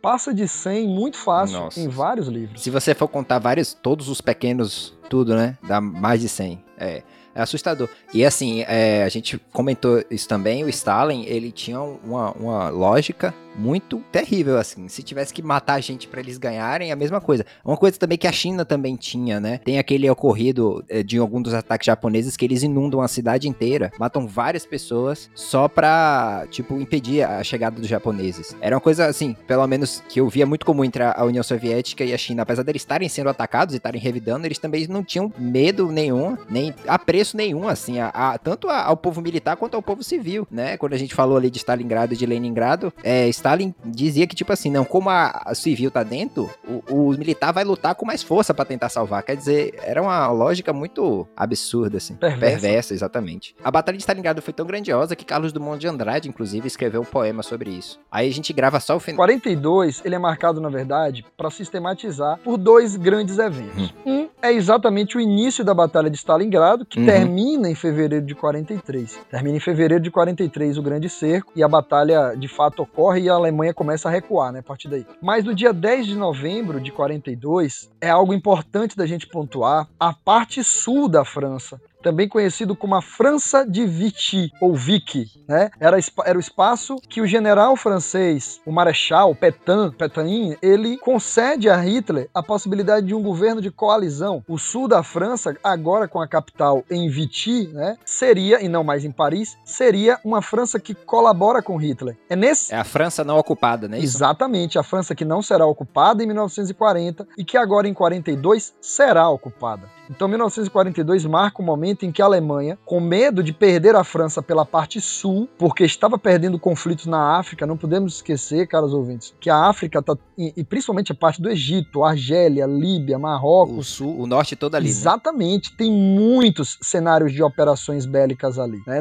Com destaque para Ernest Holmes, Uhum. temos a famosa Raposa do Deserto participando dos conflitos, que é o general alemão vitorioso, que mais tarde fará também algumas batalhas na Europa. Então, a Inglaterra está começa a vencer, junto com o Canadá e com os Estados Unidos, começa a vencer as tropas nazistas no norte da África, e isso faz Hitler invadir o sul totalmente da França. Sem contar que as guerras no sul da Itália começam a ocorrer também em 42, com destaque para o general famoso general George S. Patton, né? o, o Tem um filme sobre ele, muito bom. espetacular esse filme do Patton. É considerado o melhor filme biográfico sobre um personagem de Vale guerra. muito a pena vocês assistirem. Quem não assistiu ainda. É muito bom esse filme. Muito, Sim. muito, muito, muito. Ele tem uma grandiosidade na filmagem, né? A abertura do filme é ele naquela bandeira americana enorme, assim, ele na frente. né? extremamente ufanista. E por incrível que pareça, é um filme da década de 70, se não me engano. E a, altamente atual, Uhum. infelizmente. É, traz à tona um patriotismo bélico assim, surpreendente. O Patton, ele. Eu vou falar um pouco depois na Operação do Dia D, porque ele tem um papel fundamental na Operação do Dia D, apesar de não ter participado ativamente. Uhum. Mas é isso, 42 nos dá Stalingrado e a França ocupada, os grandes eventos, né? Sem contar, óbvio, os Estados Unidos fazendo inúmeras operações já. A própria batalha de Midway também começa em 42, né? Uhum. A gente, é, sim, exatamente. Que sabe o que também sai em 42? Mais especificamente 7 de dezembro de 42? Casa Blanca. Ah, excelente filme. É, é, é isso. A gente. É um filme, foi o, meu trabalho de uma das minhas matérias foi sobre Casablanca. Várias coisas. A gente vai, vai ter um episódio inteiro no podcast só falando de Casablanca. É Some Like It Hot. Mas é, é um clássico Casablanca. É um clássico, sim. É, um- é considerado, inclusive, por muitas pessoas, o melhor filme, assim, top 10 melhor filme. Sim. Né? É um filmaço, concordo com você. Ele é muito bom, né? Mas. É, Tem, um, tem um papel social muito questionável. É isso. Pode dizer assim. É exatamente isso que eu ia falar, né? Várias coisas, assim, com relação a como ele trata os negros, até como ele trata os próprios europeus. Eles pegam um personagem Sim. que é da Tchecoslováquia e botam ele representado por um irlandês. É porque é aquela coisa também, né? A gente tem que. Não pode esquecer que fazer um filme durante a Segunda Guerra Mundial Sim, é extremamente corajoso, né? mas falando assim, na questão, na parte Segunda Guerra do filme, né? Pra quem não sabe Sim, sim. o que, que é Casablanca, Casablanca é a capital do Marrocos, que como era, era é, da França, fazia parte da França não ocupada. Era um lugar para onde muitos judeus e muita gente fugia, né? No início do filme, o filme começa até dizendo o trajeto que se fazia da França para chegar até o Marrocos, como é que a galera fazia. E o filme ele também faz muita mo- mostra como é que eram os grupos de resistência, né? Eles ci- citam muito isso do filme, os grupos de resistência na França, os grupos de resistência nos Estados Unidos e tudo mais, como é que a galera ia resolvendo isso daí. É muito bom, muito bom. Mas, se você quiser mais, formação mais aprofundada de Casablanca, a gente vai sair um episódio só sobre isso.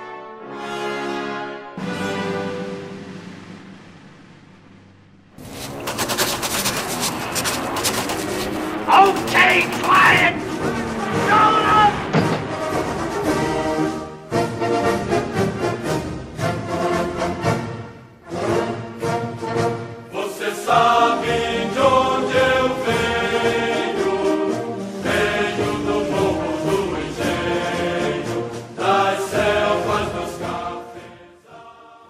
Agora vamos pra 1943. Helena, o que, é que você tem pra falar de 43 de interessante? 43 é o ano que nosso querido Brasil entra na guerra. E, sinceramente, não tem. É claro Uhum. que pro- provavelmente nosso querido amigo Alexandre vai ter mais coisas pra falar sobre a participação do Brasil na guerra. Mas o que eu acho muito interessante da participação do Brasil na guerra é o brasão da FEB, que é a Força Expedicionária Brasileira. Um é um dito popular que as pessoas contam que na rua, quando as pessoas falavam dessa guerra, eles falavam que era mais fácil uma cobra fumar cachimbo que o Brasil entrar na guerra. Quando o Brasil entra na guerra, o logo é justamente isso: uma, uma cobra fumando cachimbo. Tanto que é daí que vem aquela.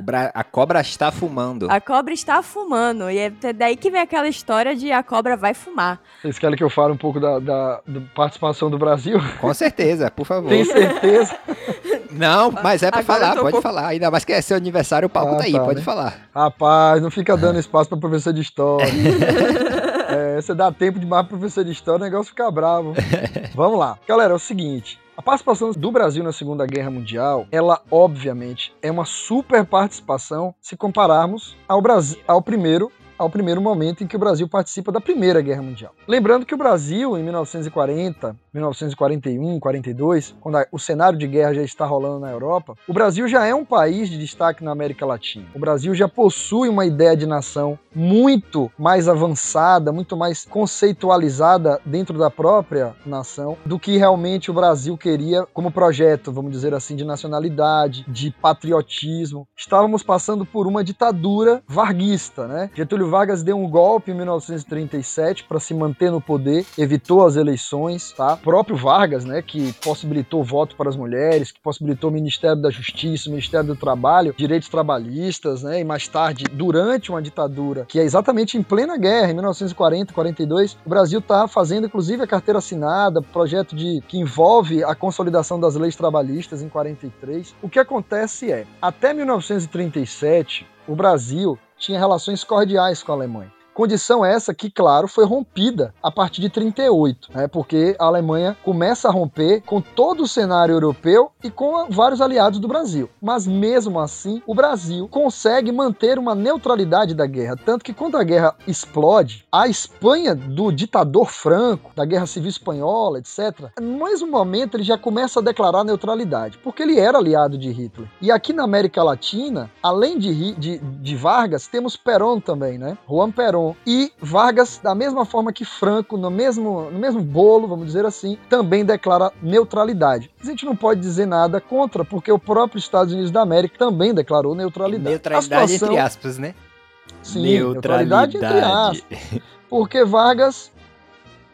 Exatamente, Vargas, ele nunca buscou esconder a sua admiração por Benito Mussolini, a sua admiração por, veja como o personagem de Vargas ele é controverso, né? A sua admiração por Adolf Hitler, pelos, pela- ah, inclusive por Goebbels, né? Por toda a estrutura que foi criada na Alemanha que conseguiu superar as dificuldades econômicas da crise democrática barra liberal de 1929. Então, que é econômica barra política. Mas enfim, isso vai mudar a partir de 1942. Por quê? Porque o Brasil irá romper relações diplomáticas com o eixo. Mas aí que está. Por que, que o Brasil rompe essas relações com o eixo? Tá? Tem todo um contexto anterior que eu não vou me aprofundar muito, mas saibam o seguinte: o Brasil ele será convencido pelos Estados Unidos a combater e a participar do cenário de guerra na Europa, por conta principalmente de suas ambições pós Segunda Guerra. Quando o Brasil resolve entrar na guerra, como a É Helena visando lá na frente, né? Exatamente, quando a Helena falou aí,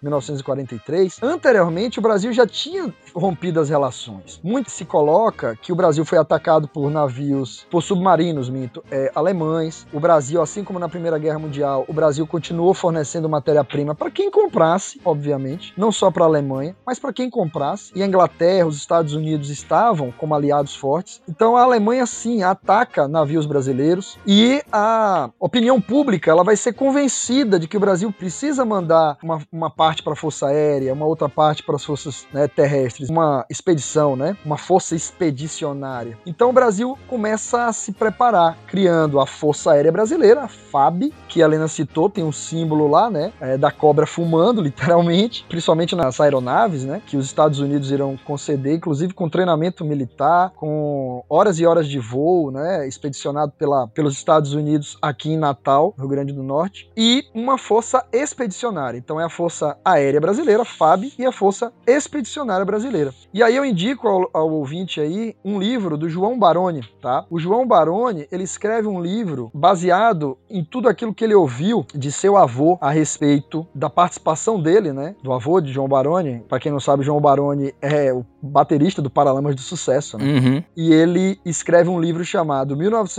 1942, O Brasil e Sua Guerra Quase Desconhecida. É porque na época não se falava quando ele saiu, no caso, quando lançou o livro. Na verdade, é atualmente, né? Ainda hoje, a participação É, do se Brasil nessa guerra ela é intensamente desconhecida. Pouco se fala sobre isso. Acho que só a gente fala sobre isso mesmo, né? Os outros países nem sabem se pá. Sim, com certeza. Os outros países não, não, não falam, mas é gra- aquela coisa, João. Aí você pergunta, a Argélia participou da guerra? Ah, tá, beleza. A Argélia participou porque estava no norte da África. Mas a Argélia mandou força expedicionária?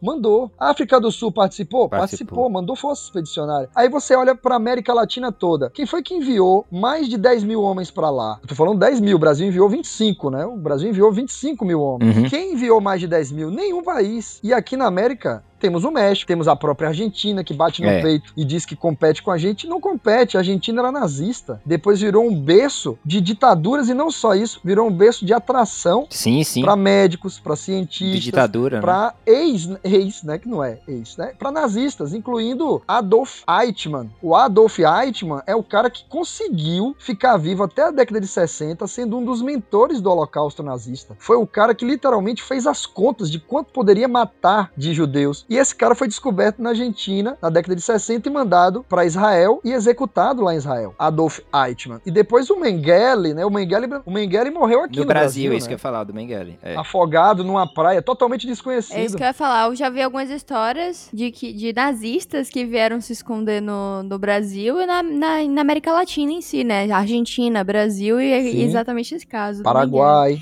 Exatamente. E pra finalizar aí, é, caro ouvinte, tô me sentindo radialista aqui, tá, gente? É, isso aí. Essa é a graça de ter assim, ó, podcast. É uma graça, né? a, a situação então vai mudar em 1942. O Brasil rompe relações diplomáticas com o eixo, assim que 19 navios brasileiros foram atacados na costa brasileira pelas forças alemãs. Nada, nada, nada. 500 pessoas, 500 brasileiros morreram nesses 19 navios que foram derrubados. Não é pouca coisa, né? São 500 pessoas, cara. Se bem que em tempos de pandemia, acho que esse número fica até pequeno, né? A gente tá começando a acostumar, né?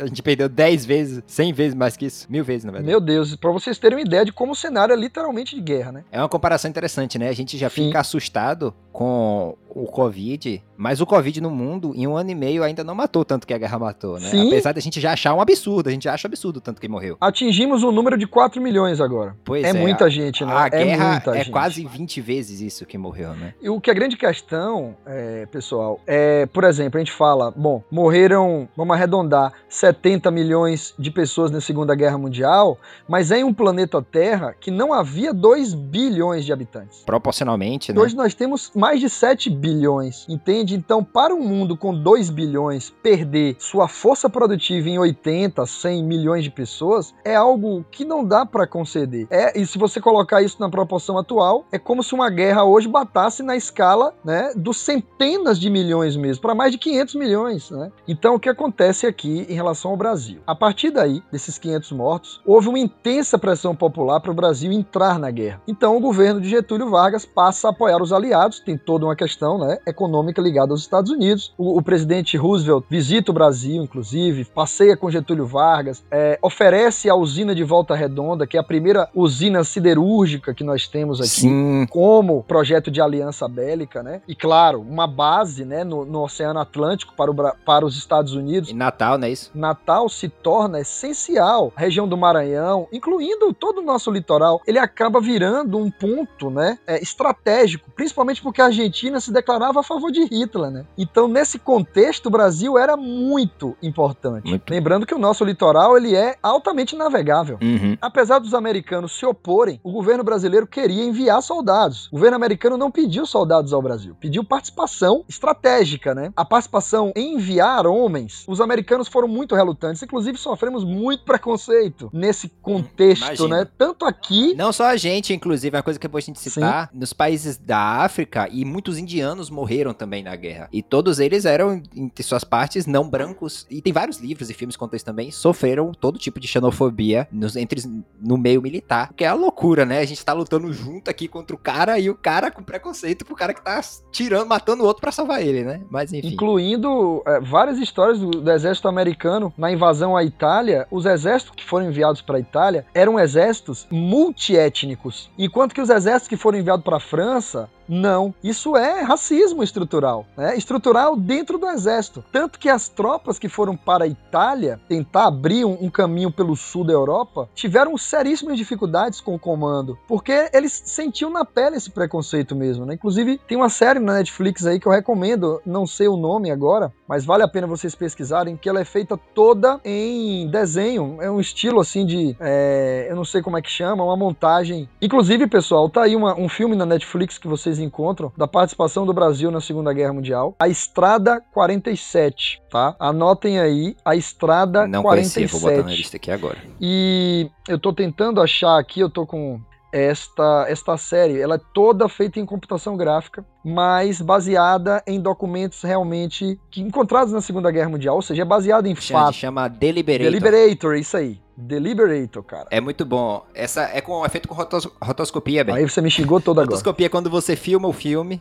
e aí depois você pega frame a frame e desenha por Ah, cima. Então é, então é isso. Os americanos não queriam que o Brasil enviasse soldados, mesmo assim havia né, uma proposta de enviar soldados para participar mais ativamente e, e sentar na mesa de negociações, né, pós Segunda Guerra. Getúlio então consegue que o presidente norte-americano modernizasse as forças armadas, ajudasse a modernizar as forças armadas brasileiras, concedendo empréstimos para que a gente construísse, né, isso, né. E é aí que entra a usina de siderurgia, né, a siderúrgica de Volta Redonda. E é a partir daí, inclusive, que o Brasil cria o famoso órgão CSN, Companhia Siderúrgica Nacional, que mais tarde impulsionará, inclusive, a própria Petrobras. né? Em troca, o Brasil, então, vai passar a ceder um terreno no Rio Grande do Norte, em Natal, para os americanos instalarem uma base militar. Inclusive, por incrível que pareça, né, é hoje ainda um campo é, para a aeronáutica brasileira, né? Não é à toa que o ITA tá aí no norte, né, na região do Ceará. É verdade. É, né? Não, nunca não tinha te parado pra pensar isso, verdade. né? Sim, sim, Sim, é sim. estratégico, né? Tá, no, tá na linha do Equador ali. Esta base militar, ela tinha o objetivo de ser o local de decolagem de aviões que rumavam à Europa, né? Que iam daqui pra Europa. E ficou conhecido, pessoal, É. pelos Estados Unidos, tá? Base militar americana no Brasil, como o trampolim da vitória. Até então, muitos críticos duvidavam da capacidade do Brasil, né? Era mais fácil uma Uhum. cobra fumar do que o Brasil Do que o participar. Brasil Depois foi atualizando, era mais fácil uma cobra fumar do que o Brasil de fato ir pra guerra, era mais fácil uma cobra fumar do que o Brasil matar nazistas, e o Brasil foi superando. Sim, foi evoluindo, cara, até o momento em que se colocou mesmo, se desenhou mesmo isso nas aeronaves. Diziam, claro, diziam claramente, isso era conversa de botequim. Por esse motivo, o símbolo da febre era, da FEB, né, era uma cobra aí fumando um cachimbo. Então, pessoal, pra, pra resumir a, a história aí mesmo, é, em 1942, no dia 31 de agosto, tá, a declaração de guerra contra a Alemanha e a Itália ocorre. O exército brasileiro, porém, conta aí com um pequeno contingente, precisa convocar recrutas, reservistas, então médicos, enfermeiras, advogados, muitos serão convocados e irão servir as forças né, brasileiras. O Brasil, então, assina esse decreto né, por Getúlio Vargas no dia 9 de agosto de 43, a declaração de guerra em 42. Um ano depois é que a FEB, então, se incorpora ao exército americano, Uhum. passa a ser treinado ativamente lá na Itália, certo? Especificamente, o Brasil manda 25.445 homens para atuar exclusivamente na guerra. Destes, 450 soldados, apenas, entre aspas, soldados morreram e 3 mil Feridos. soldados ficaram feridos no decorrer da campanha. A gente pode estar achando, ah, o Brasil não participou da guerra. Gente, o Brasil participou de batalhas extremamente Importantes tá? também, né? Monte Castelo, quem dirá, é, se você ouvir de novo a, a música de Renato Russo, Monte Castelo, você vai entender o que eu tô falando. É em homenagem a esses brasileiros mortos. Puta, nunca tinha notado na isso, Segunda velho. Guerra Mundial. A Nossa. música de Renato Russo, talvez vocês tenham sentido um arrepio do lado. Aham, com certeza. Nossa, isso eu não sabia. Talvez os 450 mortos que ecoam, né, em um esquecimento da história. Porque, pessoal, foram 450 brasileiros com suas famílias que perderam suas vidas lutando na maior operação de guerra da história da humanidade. E a gente diz, nos livros até, que o Brasil não participou, que o Brasil, ah, a participação foi irrisória. Não, gente, 450 brasileiros morreram lá, né? Então, é, não é pouco, não pode ser pouco, né? Uhum. Porque senão fica tudo muito vazio. Você, se a gente tem o discurso de Se que for uma assim pessoa. o Covid, coteado. A gente tem o discurso de que uma pessoa é muito, ainda mais 450. Mas eu acho que o que acontece é justamente isso. A gente, em cenário de guerra, em cenário de pandemia, a gente normaliza a morte de uma maneira que quando a morte é pouca, não Uhum. conta, não, não, não faz diferença. Então, dentro de 20, de o quê? 70 milhões que morreram, que são 490, sabe? Então, eu acho que esse pensamento que a Uhum. gente acaba tendo, mas a gente sai, da, se distancia do, do pensamento que cada pessoa lá tinha suas famílias, suas vidas foram interrompidas por conta desse cenário. A, a recém-criada Força Aérea Brasileira participa do conflito com o lema Senta a Pua. Sua unidade principal era o primeiro grupo de aviação aí, o GAC, né? Primeiro grupo de aviação de caça. Aham. Mais tarde só sobrou a, a Esquadrilha da Fumaça, né? Que hoje a gente Sim. Pô, eu quando era pequeno adorava ver os aviões aqui em Jiquié vinham e fazia aquela, aquelas manobras com fumaça nos céus, era maravilhoso. Equipado aí, pessoal, com os aviões P-47 Thunderbolt, que era um avião de segunda linha, terceira linha dos Estados Unidos. Era composta aí por 344 militares, tá? 28 aviões, dos quais apenas 16 foram abatidos. Cinco pilotos brasileiros foram mortos, mortos em combate, tá? Então a gente já soma aí 500 brasileiros, né? E cinco brasileiros foram feitos prisioneiros lá na Itália.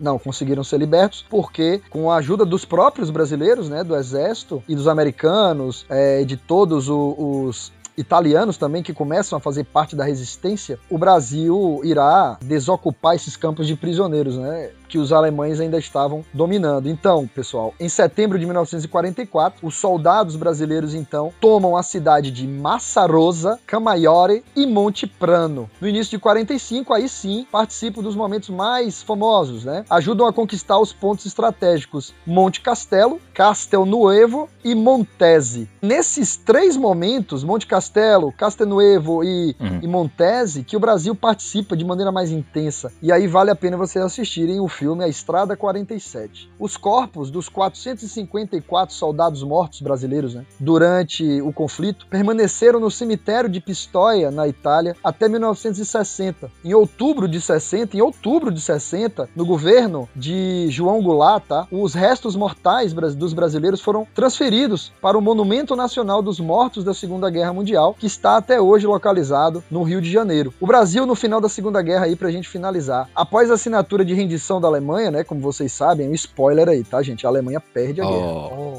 A FEB começa a ser desmobilizada, tá? E logo lá na Itália, e aí que é a grande questão. Quando a FEB chega no Brasil, já não é mais FEB. Então esses soldados, eles já são desmoralizados, não só desmobilizados, eles são desmoralizados, historicamente. né? É. A ida do contingente brasileiro para a Europa aumenta as contradições internas aqui dentro do governo. Afinal, os brasileiros foram lutar contra a ditadura de Hitler, né? De Mussolini, mas aqui no Brasil havia uma ditadura. Era um movimento antidemocrático com Vargas no poder. Então esses soldados voltam pro Brasil receosos, só que agora experientes, né? Então por isso eles vão ser desmobilizados, por isso o exército brasileiro, a aeronáutica brasileira não terá força. Poxa, como é que eles vão lutar contra uma ditadura e volta para defender uma? Então é, é complicado isso. Então as gerações posteriores iriam historicamente, de forma institucionalizada, ridicularizar o nosso esforço. Os soldados brasileiros não merecem isso, afirmando que foram lutar num lugar, entre aspas, sem importância e já esquecido pelo exército alemão, o que é uma aberração, uma mentira bizarra. Contudo, desde o final da década de 90, tá? Mais recente, novos estudiosos aí vêm levantando esses novos documentos e dando aos soldados brasileiros um lugar digno na história. Então, só isso aí já lhes mostra, ouvintes, a importância da história, da escrita da história e de se manter a memória viva. Porque caso um dia a gente participe de novo, Deus nos livre e guarde disso, a gente precisa saber como participar, agindo belicamente ou não, mas a gente precisa saber como participar e dar lugar não só aos mortos, mas aos Uhum. vivos que, né, sobrevivem a esses momentos históricos. Incrivelmente. Foda demais. Você é, é demais. Chamei a pessoa Ah, certa. que sempre nada, soube. vocês que são.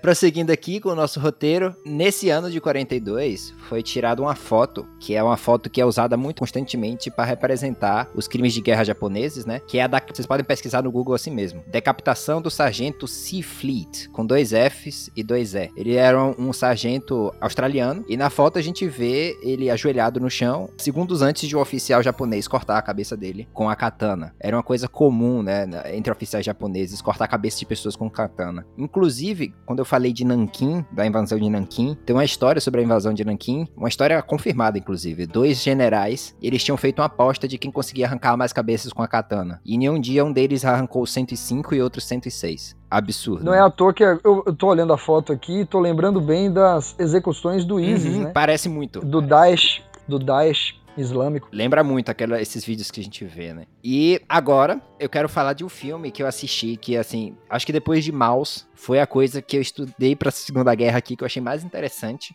que é o filme Vá e Veja. É um filme muito bom, ele foi lançado em 1973, é um filme que eu via muita gente falar, Bem pesado. é bem pesado. E ele é pesado, eu acho, assim, ele não é nem tão graficamente pesado, né? Tipo no sentido assim de mostrar Sim. braços arrancados, não. Psicologicamente. Exatamente.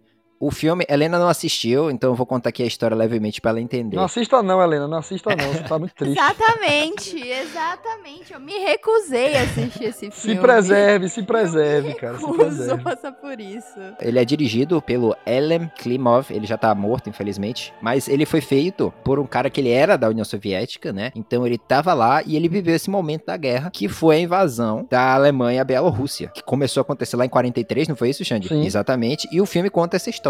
O filme, vamos começar pelo nome, Vai e Veja, né? Ele vem de um momento, esse nome, ele é extraído de uma passagem da Bíblia, falando exatamente da, dos quatro cavaleiros do Apocalipse. Inclusive o filme, galera, uma coisa que vocês têm que entender, apesar dele ser muito pé no chão, dele ser bem real, ele é muito surreal também. Porque ele tem momentos assim que você vê. Porque, por que ele é assim, na verdade? Porque ele se passa todo nos olhos do Florian, que é o personagem principal. Aí ele é um, um jovem, um menino. O, o filme começa com uma série de alegorias, assim. Ele tá numa praia com os amigos brincando de guerra e os amigos dele fingindo que é um alemão, que vou te pegar, vou chegar tal. E eles estão meio que brincando de guerra assim. E ele vai e desenterra uma arma, né? Simbolizando ali ele encontrando a guerra, digamos assim, né? Resultado, ele volta pra casa e ele é alistado pra participar dos partisãos. Que o Alexandre vai saber explicar melhor do que eu o que, que é exatamente. O que, que são os partisãos. Xande? Assim, pessoal, os partisans, na verdade, é o nome é francês, né? Partisan. Uhum. Na verdade, é um- uma tropa, tá? Irregular, uma tropa não oficial, formada por pessoas aí que se recusavam à ocupação. Então, na verdade, os partisans, eles têm em toda, em todo lugar da Europa. Às vezes se confunde, chama-se a, a força que tá resistindo à ocupação, por exemplo, lá no leste europeu de partisan. Mas o partisan mesmo, de fato, é contrário à ocupação da França. Uhum. Então, esse, esse é um grupo que é Eles formado... fizeram essa apropriação cultural. Sim, assim. sim. É, É. Na verdade, os partisans eles lutavam contra o controle estrangeiro em determinado local. Isso. E pegavam em armas, porque, obviamente, num cenário de guerra, quando a- a- as guerras chegam em uma cidade e saem dessa cidade, muito da guerra continua, incluindo armas, munições. Então, as pessoas que vivem nesse local, eles começam a resistir. E aí, claro, são pessoas que nunca fizeram parte de exército nenhum. São adolescentes, são mulheres,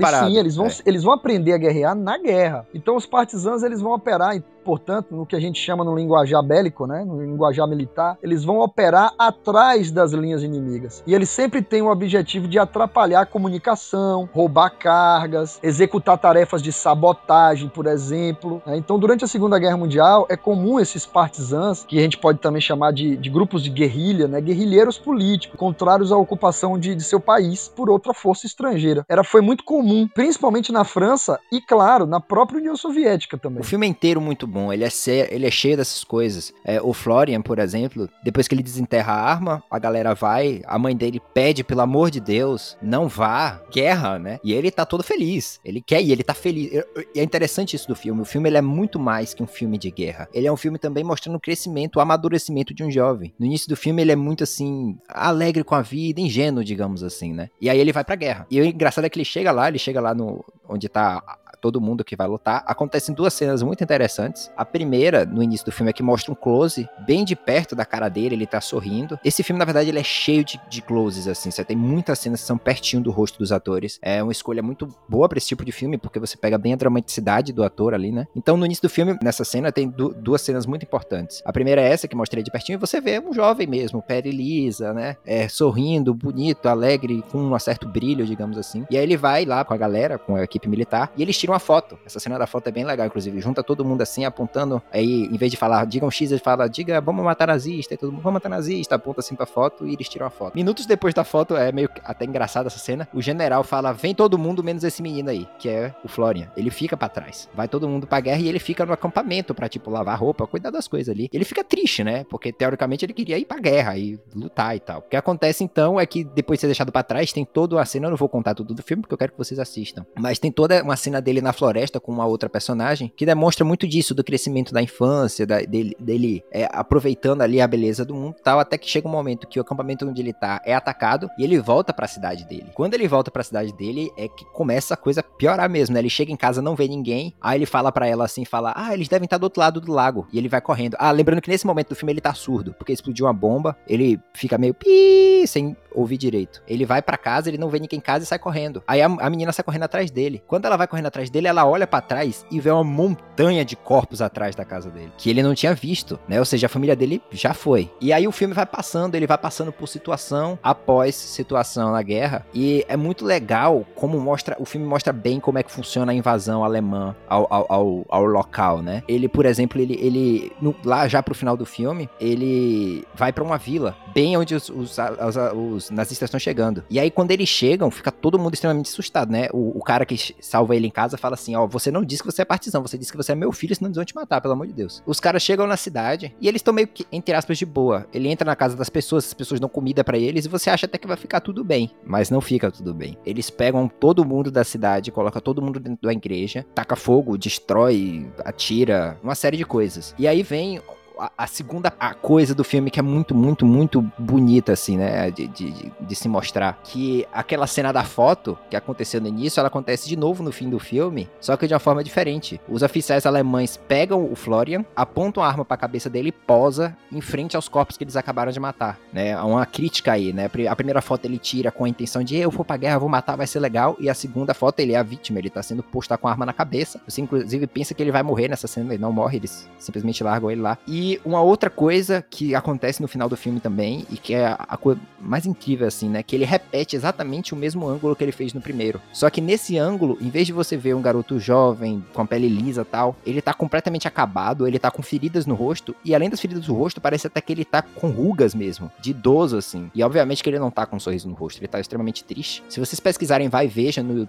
no Google, vocês com certeza vão ver as cenas que representam o filme. É com certeza essa cena do cara apontando a arma para ele, e a cena dele mais que tá entre aspas mais velho, né? O filme é muito legal, ele mostra essa passagem assim terrível da invasão à Bielorrússia, morreram mais de 1,6 milhões de pessoas na ocupação nazista da Bielorrússia, certo? Eles fizeram esse sistema de entrar numa vila, juntar a galera, botar numa, numa casa e botar fogo com mais 625 vilas. Ou seja, mais de 500 vilas foram simplesmente destruídas pelos alemães. Em outras palavras, é, a gente costumou dizer, né, crimes nazistas. Na verdade, não, né? O, o exército soviético também Sim. fez isso, é, é infelizmente. É, e vendo esse filme, eu até meio que entendo o porquê. Não é que eu tô passando a mão por cima. Sim, sim Mas sim. quando você vê que eles Porra, fizeram tudo isso. né? Inclusive, João, é essa a questão. 1985 é a resposta dada pela União Soviética, ainda era União Soviética. O filme foi produzido em plena União Soviética em- de Uhum. Pela União crise, né? Soviética, exatamente. 1985 é a glasnost, a perestroika, é o momento ali em que Mikhail Gorbachev está conduzindo reformas, a, a União Soviética tá- estava dando uma resposta à comunidade internacional através desse filme. É, obviamente que o filme é também, tem o seu lado pacifista, né? O filme Vai e Veja, como o João falou... Eu acho que ele até não é um filme anti-guerra, ele é um filme anti-invasão, assim. Ele sim, é além de, de ser anti-guerra, né? Ele é anti. Ele tem um quê pacifista, mas é isso como você pontuou. E foi isso que você sentiu que é o objetivo do filme. Uhum. O objetivo do filme é mostrar, olha, fizemos o que fizemos porque sofremos tudo isso. Então é uma tentativa de justificativa. Da mesma maneira como eu vou falar mais à frente da, da- do bombardeio de Dresden, feito pela Inglaterra, é, pelos aliados na Alemanha, é, diante de todos os horrores que eles fizeram, eles buscaram fazer algo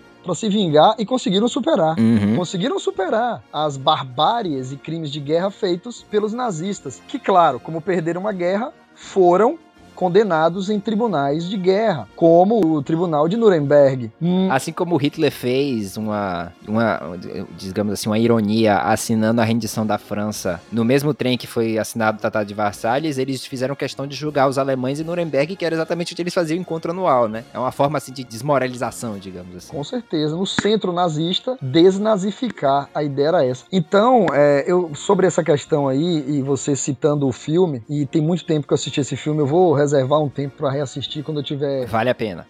Tá de graça no YouTube, viu? Quando eu tiver, inclusive, num momento assim bem alegre da minha vida, porque se eu tiver bem triste nesse dia, vai ficar pior.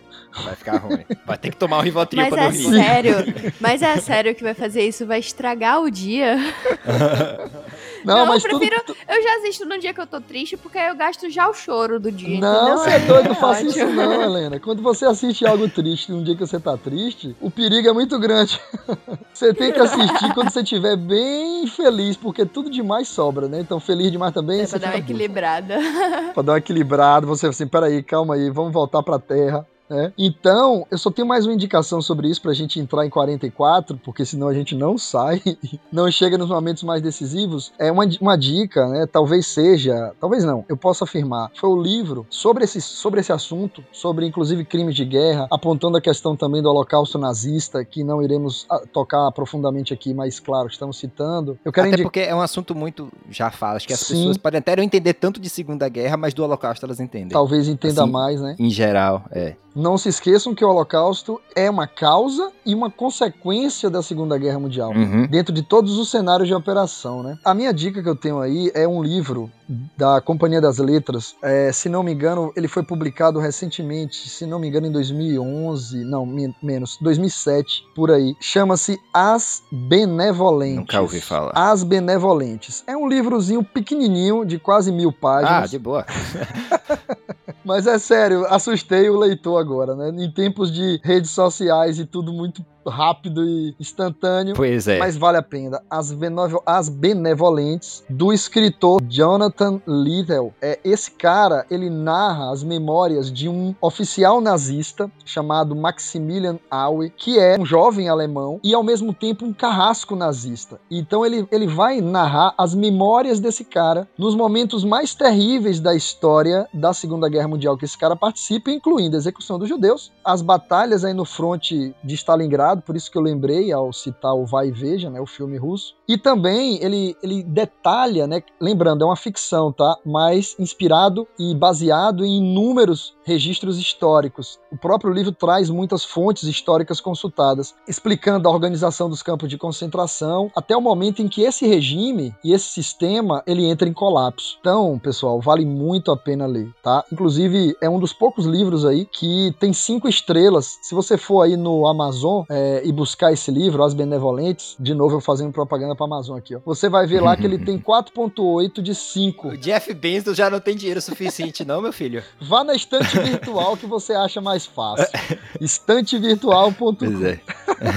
4.8 barra 5 aí de quem lê, tá? Na estante virtual, inclusive, vocês encontram aí. É um livro de primeira edição de 2007. Tem um outro filme que eu não assisti, então não vou poder falar, mas assim, Eu sei que é muito pesado o filme. Ele tá. É porque assim, vai veja, ele não é tão pesado esteticamente, mas esse filme que eu vou citar agora, ele é um extreme mesmo, daqueles filmes, aquela, aquela linha é, extreme films. Bem extremo, bem É extremo. bem pesado. É, chama O Pássaro Pintado. Caramba. É, o, le- o legal desse filme é que. Isso eu não conheço, não. Aí, ó. Pesquisa pra você ver. Ele é recente, ele é de 2020, 2019, eu acho. Ele tem três horas, praticamente. Ele é engraçado é que ele é em uma língua, ele é o primeiro filme que ele é em uma língua eslava, que ela não é, tipo, muito falada. Eu, eu- eu nem sei qual é o nome da língua mesmo, mas o, a- o diretor fez essa escolha porque ele queria que não se soubesse exatamente qual país ah, se passa o filme, né? Pra representar meio que uma unidade entre o povo que sofreu. O personagem principal do filme é um menino, e véi, se vocês não quiserem ver o filme, mas estiverem curiosos, tem um canal no YouTube que chama Jetro. Se vocês pesquisarem no YouTube Jetro, o Pássaro Pintado vai aparecer. Ele tem uma série simplesmente levinha, a série no YouTube dele, que chama Os Filmes Mais Perturbadores do Planeta. E aí ele falou desse filme, ele cita vários momentos do filme. E uma coisa curiosa que ele fala do filme é que no filme ele não cita em momento nenhum que são alemães, que são nazistas, que estão fazendo muitas das maldades com o menino. Até que tem uma cena que mostra que não é um nazista, é um oficial soviético. Que é, re- remete de novo àquilo que a gente estava falando, né? Não só os nazistas fizeram coisas terríveis, mas os soviéticos também. Enfim, sempre que eu pesquiso sobre Vai e Veja, falam sobre esse filme também, então achei legal deixar aqui pra quem quiser assistir ver, mas tenha noção que é muito, muito pesado.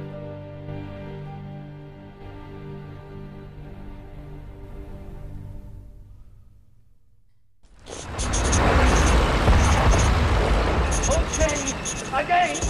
Quiet.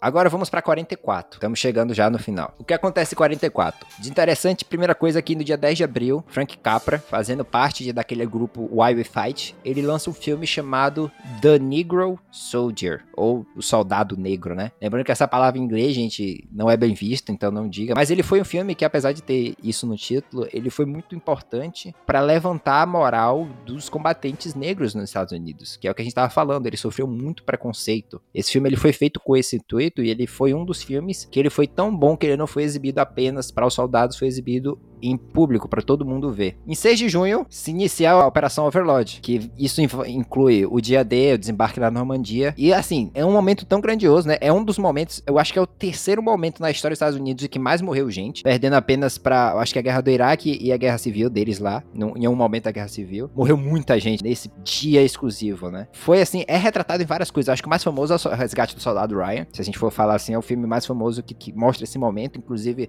o filme ganhou Oscar de melhor mixagem, porque filmes de guerra geralmente ganham Oscar de melhor mixagem, né? Porque é muita coisa acontecendo ao mesmo tempo. É som de tiro, som de, de areia, som de água e tudo mais. Mas foi uma batalha muito importante. A imagem do dia D, assim, a- a- é, do desembarque mesmo na Normandia, é muito famosa, né? Aquela areia com os, os ferrinhos, assim, aqueles X, aqueles asteriscos em ferro e tal. E é muito. Foi muito importante também. Cara, vamos lá. Esse dia D aí, meu amigo, como o próprio nome fala, né? No dia D, na hora H, e teve de fato tudo isso, né? O dia D e a hora H. Então, a famosa Operação Overlord, que nós conhecemos mais como o dia D, ela acontece no dia 6 do 6 de 1944. Em números rápidos para vocês aqui, nada mais é do que uma grande operação anfíbia que contava com exércitos canadenses, estadunidenses e ingleses, com a participação também de franceses que haviam fugido para a Inglaterra, estavam no exílio na Inglaterra e participaram dessa retomada do norte da França, na região da Normandia. Essa operação contou com 1.200 navios de guerra, 5 mil barcos de desembarque, 12 mil aeronaves, 2 milhões de soldados, 3 mil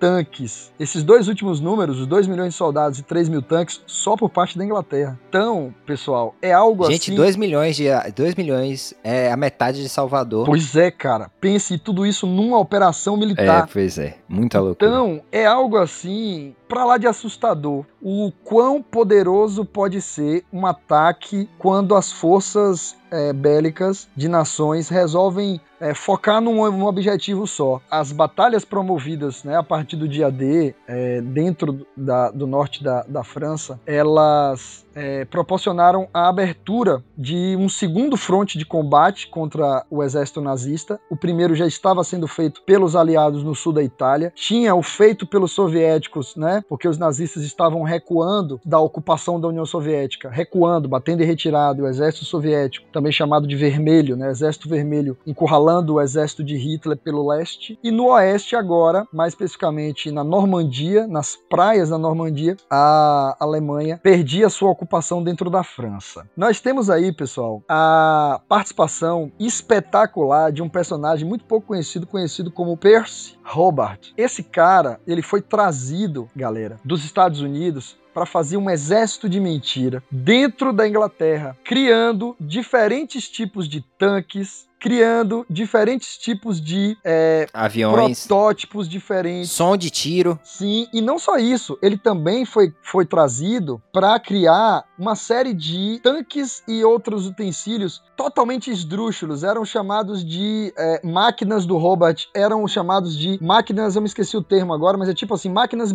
bizarras. Por exemplo, havia um tanque que lançava chamas, por exemplo. Havia um tanque anfíbio, havia um tanque açoitador que era usado para cavar os locais e estourar as minas. Havia um tanque plataforma que se transformava numa plataforma para poder virar um ancoradouro. Tudo isso foi feito, sim, tudo isso foi feito para tentar invadir a França, né, com mais sucesso. Além disso, como eu falei, foi construído aí um exército de mentira e aí a, a as forças cinematográficas de Hollywood vão operar mais ativamente, né? salvando, arte, sim. Literalmente, arte, literalmente salvando, assim pessoal. na guerra. Você não tem. Eu vou dizer uma coisa a vocês. Hitler só foi enganado por conta da maquiagem feita por esse pessoal. Só para vocês terem ideia, foi criado dentro do, do litoral da Inglaterra, na parte sul ali, o chamado USO, serviços de entretenimento do Exército dos Estados Unidos. Dentro desse processo aí, galera, temos também um, um, outro grupo que vai ficar especializado em fazer os bonecos de mentira, os tanques de mentira, como eu falei. Para quê? Para que os aviões nazistas que estavam sobrevoando o Canal da Mancha conseguissem é,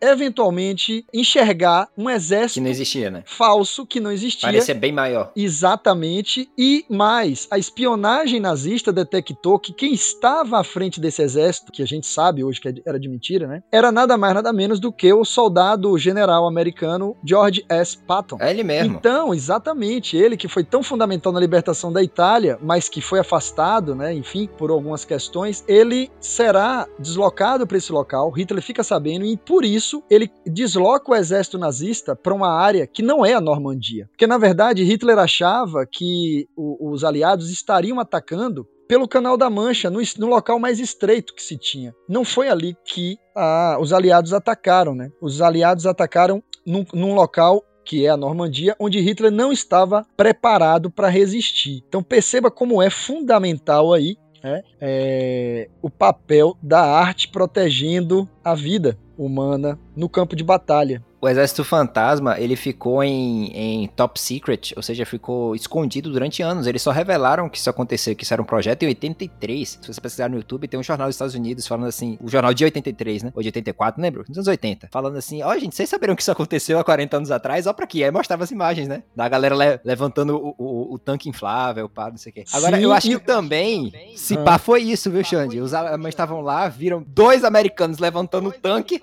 falou assim, é, deixa quieto, bora voltar voltar.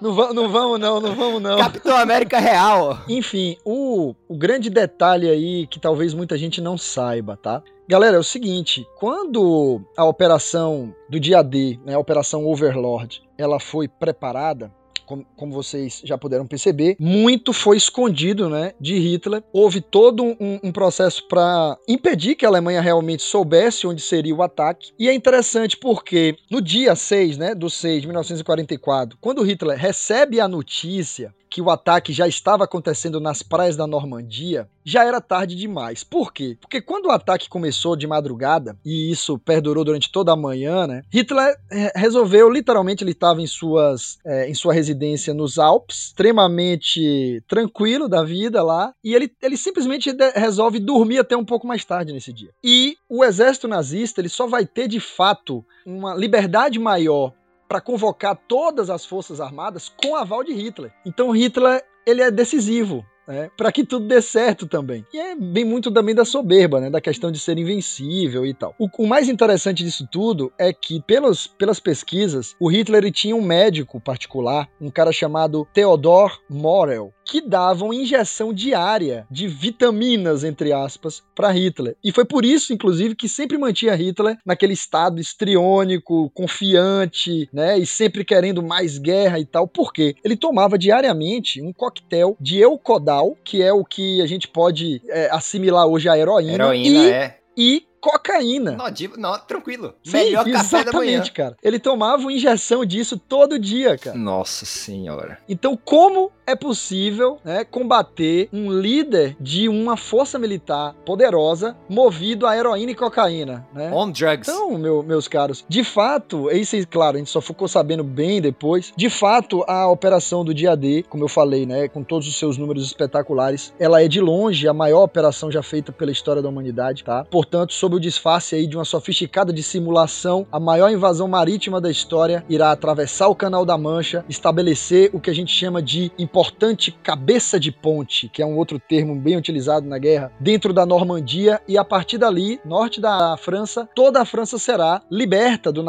dos nazistas, a partir de muitas batalhas e violentas. 19 de né? agosto, né? Especificamente é quando a França se livra. se- será totalmente liberta. Lembrando que os personagens centrais dessa operação são o general Dwight Eisenhower, dos Estados Unidos, que mais tarde será presidente dos Estados Unidos. Presidente. Né, em 1954, 55. É, nós teremos o, o general, por parte da Inglaterra, também conhecido apenas como Mont, ou Montgomery. Esse era um cara extremamente racista, mas muito competente no que fazia, que odiava os Estados Unidos estarem ali, mas sabia da importância, né? Mas não queriam a mistura. Para eles, o exército inglês tinha que ser suficiente, mas claro, não É era. porque também né? por muito tempo o exército inglês foi o maior e mais preparado do mundo, né? O melhor. Sim, havia uma- um sentimento de superioridade inglês que até hoje ainda tem, né? Mas eles sabem que não são Perderam mais. lá na Primeira Guerra, quando os Estados Unidos começou a se fortalecer, perderam esse, esse posto, Com né? certeza. Tanto que o dólar inglês, a libra esterlina, é superado pelo dólar americano a partir do final da Primeira Guerra, né? E temos também o general americano, o George S. Patton, né? Que será uma figura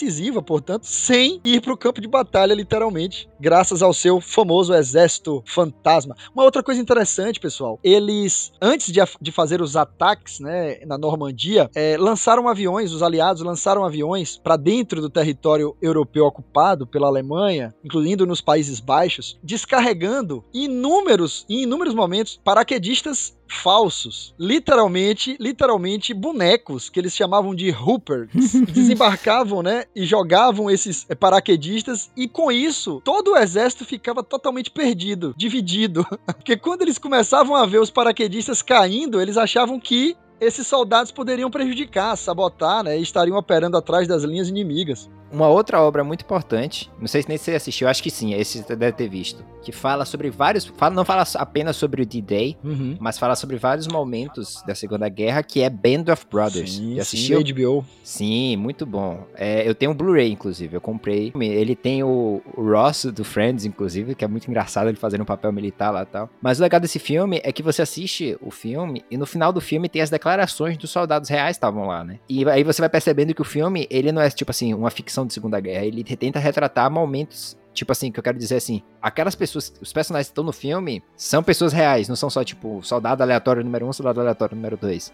São pessoas que existiram mesmo.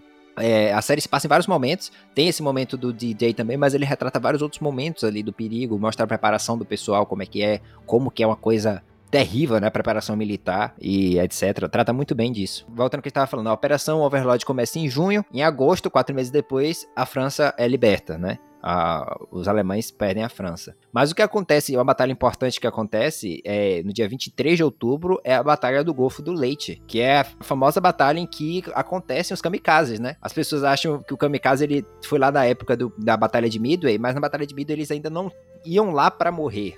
Eles iam, aí dava algum problema no avião, aí como eles sabiam eles se jogavam. Na Batalha do Golfo, não, era os kamikazes que iam lá pra morrer mesmo, Porque, né? na verdade, o Japão, quando ele começa a perceber, né, isso vai se intensificando cada vez mais, é, incluindo, inclusive, é por conta desses ataques kamikazes cada vez mais intensos que os conselhos de guerra americanos optaram por lançar a bomba depois, né? Porque o- os ataques dos kamikazes, eles poderiam ser feitos em tam- também não só com aeronaves, poderiam ser feitos em terra, com, outras, com outros veículos, e poderiam ser feitos no mar também. Então isso era muito perigoso para o exército americano, que, claro, já começava a perder a sua opinião pública interna, Uhum. é porque a, a guerra estava acabando na Europa. Então, você continuar um esforço de guerra, sendo que a União Soviética também já tinha, eh, vamos dizer assim, estacionado o seu exército dentro da Europa, mas depois, como eu já citei aqui, os soviéticos vão acelerar uma guerra contra o Japão para aproveitar o momento de enfraquecimento e tomar territórios né, do Império Japonês Uhum. é, os americanos tiveram que, claro, sem justificativa alguma para as bombas atômicas, mas isso é muito usado como justificativa pelo exército americano. O curioso é que, assim, os japoneses, eles gostam muito de tudo certinho e perfeito. O treinamento de um piloto japonês demorava quase dois anos. Que é muito. Mas é porque, assim, claro que o cara voltava de lá foda, né? Mas, assim, enquanto se treinava um piloto japonês, se treinava não sei quantos americanos.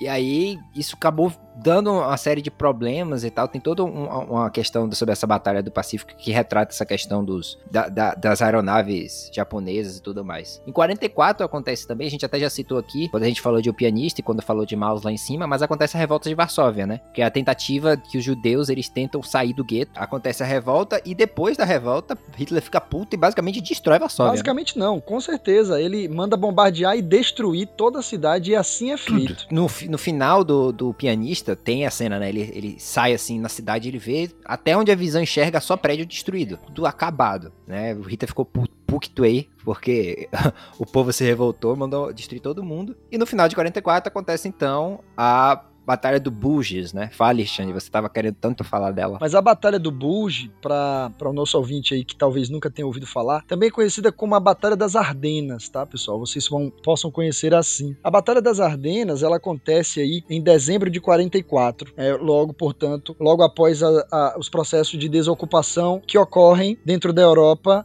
é, como consequência da, da invasão do dia D, né? Então a Alemanha está perdendo territórios. Só que a grande questão é, na fronteira da França com a Alemanha, a situação começa a ficar muito complexa. Então, Hitler começa a apostar que vai virar o jogo de novo. E aí organizam uma ofensiva que tinha tudo pra dar errado e todos os seus generais diziam pra ele claramente vai dar errado, vai dar merda, né? E ele mesmo assim, né, movido por seus coquetéis aí dado pelo médico Theodor Morel de O ego maior que a Alemanha. vitaminas, exatamente. Ele começa a dizer, olha, vai dar certo porque Deus assim o quer. Claro. Nós estamos com a verdade do nosso lado. Nós seremos o Reich de mil anos ou não seremos nada. Então, dentro das Ardenas, ele vai colocar o exército nazista sob condições absurdas. Ele vai é, fazer uma, uma organização de ataque baseado na é, previsão do tempo. Pare para pensar o que é isso. Ele precisava, Hitler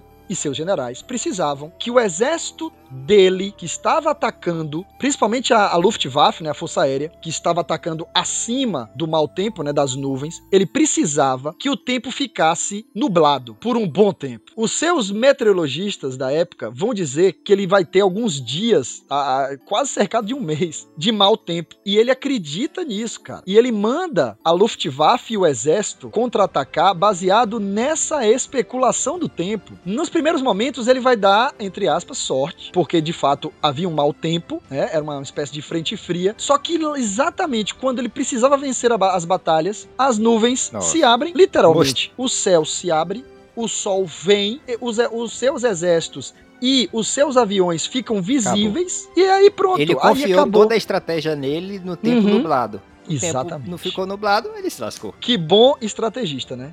Ótimo. é, ele devia ter um pouco de ciência, né? Segundo os pesquisadores, o exército nazista nesse fracasso retumbante, em que os, os oficiais nazistas perdem milhares, a, a, alguns apontam centenas de milhares de soldados, dos mais experientes, as últimas reservas da Alemanha vão se esgotar com isso. Né? Então a Alemanha não tinha outra saída a não ser recuar, de fato, e esperar um acordo, quem sabe, de paz. Só que a grande questão é, meus caros, estamos falando aí de janeiro, fevereiro de 45. Hitler só vai morrer em abril de 45. Então, nós ainda temos pelo meio do caminho o mês todo de março e o início e quase todo de abril. E nesses dois meses a Alemanha não irá se render. E é aí que entra os massacres que virão.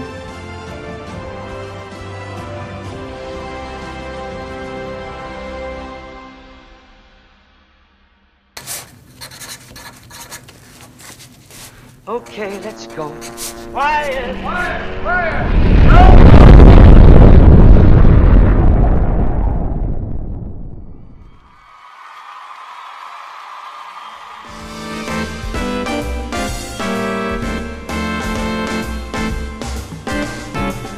Agora a gente chega em 45, que é, assim, como todo mundo sabe, né? O último grande ano da guerra, porque ainda tem os desenrolar aí, né? O que acontece é o seguinte: lembra que a gente comentou lá em cima do Museu do Führer? Que ele estava querendo fazer um museu tal. Nesse momento da guerra, o Führer já tinha 5 mil obras para ser expostas lá. Uhum. Lembrando que o Louvre, antes dele invadir, né? Inclusive, é uma história curiosa: quando os nazistas foram invadir a França, eles conseguiram salvar muitas obras do Louvre, né?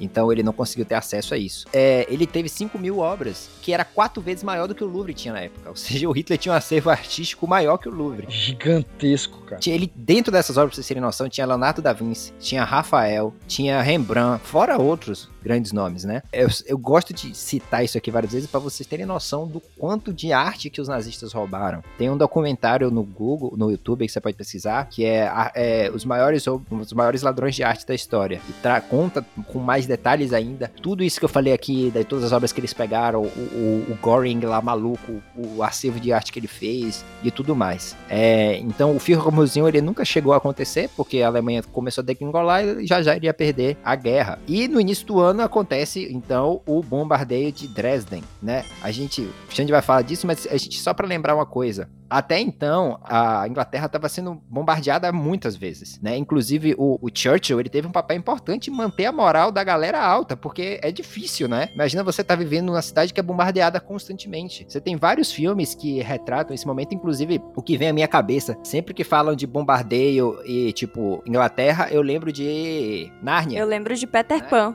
Eu lembro de Peter daquele do desenho, da animação do Peter Pan, que ela já começa num bunker. Toda vez que eu lembro de bombardeio, talvez vocês não, não saibam, mas para mim, é claro que vocês não sabem, porque é algo bem meu. mas para mim, um dos bombardeios mais terríveis, assim, mais próximos de nós e que a gente quase nunca fala, a não ser quando você tá lá no nono ano ou em alguma turma de ensino médio que o seu professor chato de história começa a comentar: "Vamos falar agora de Guerra de Canudos". Eu lembro da Guerra de Canudos. Hum, e para mim, para mim, o massacre foi gigante, quase 35 mil mortos. Pense aí, feito pelo exército brasileiro bombardeando uma cidade de camponeses. É aqui na nossa, no nosso estado. Na, na nosso estado, é. Mas é porque eu lembro que, assim, quando eu assisti Nárnia pela primeira vez, eu era muito pequeno. E aí eu vi aquelas crianças, tipo assim, correndo, ah, corre, corre todo mundo pro bunker e cai aquelas coisas. Eu não entendi o que é que tava acontecendo. Aí eu acho que depois, quando eu cresci, que eu entendi o que, que era a Segunda Guerra, o que, que tinha acontecido, eu falei, ah, então é disso. Que Aí isso ficou na minha memória. que eu tenho muito associada da Inglaterra é, é justamente essa do, da, da, animação do Peter Pan, que começa é, com ela, um cachorro, né, um São Bernardo, com um capacetinho. Eles estão com capacetinho e eles saem do bunker para ir buscar comida. Aí mostra ela uhum. e o cachorro indo assim no meio das bombas que estão acontecendo. E, e na época eu também não sabia, eu assistia quando era criança, não tinha essa noção. Esse é o Peter Pan 2, né? É, o animação. É a animação. Isso.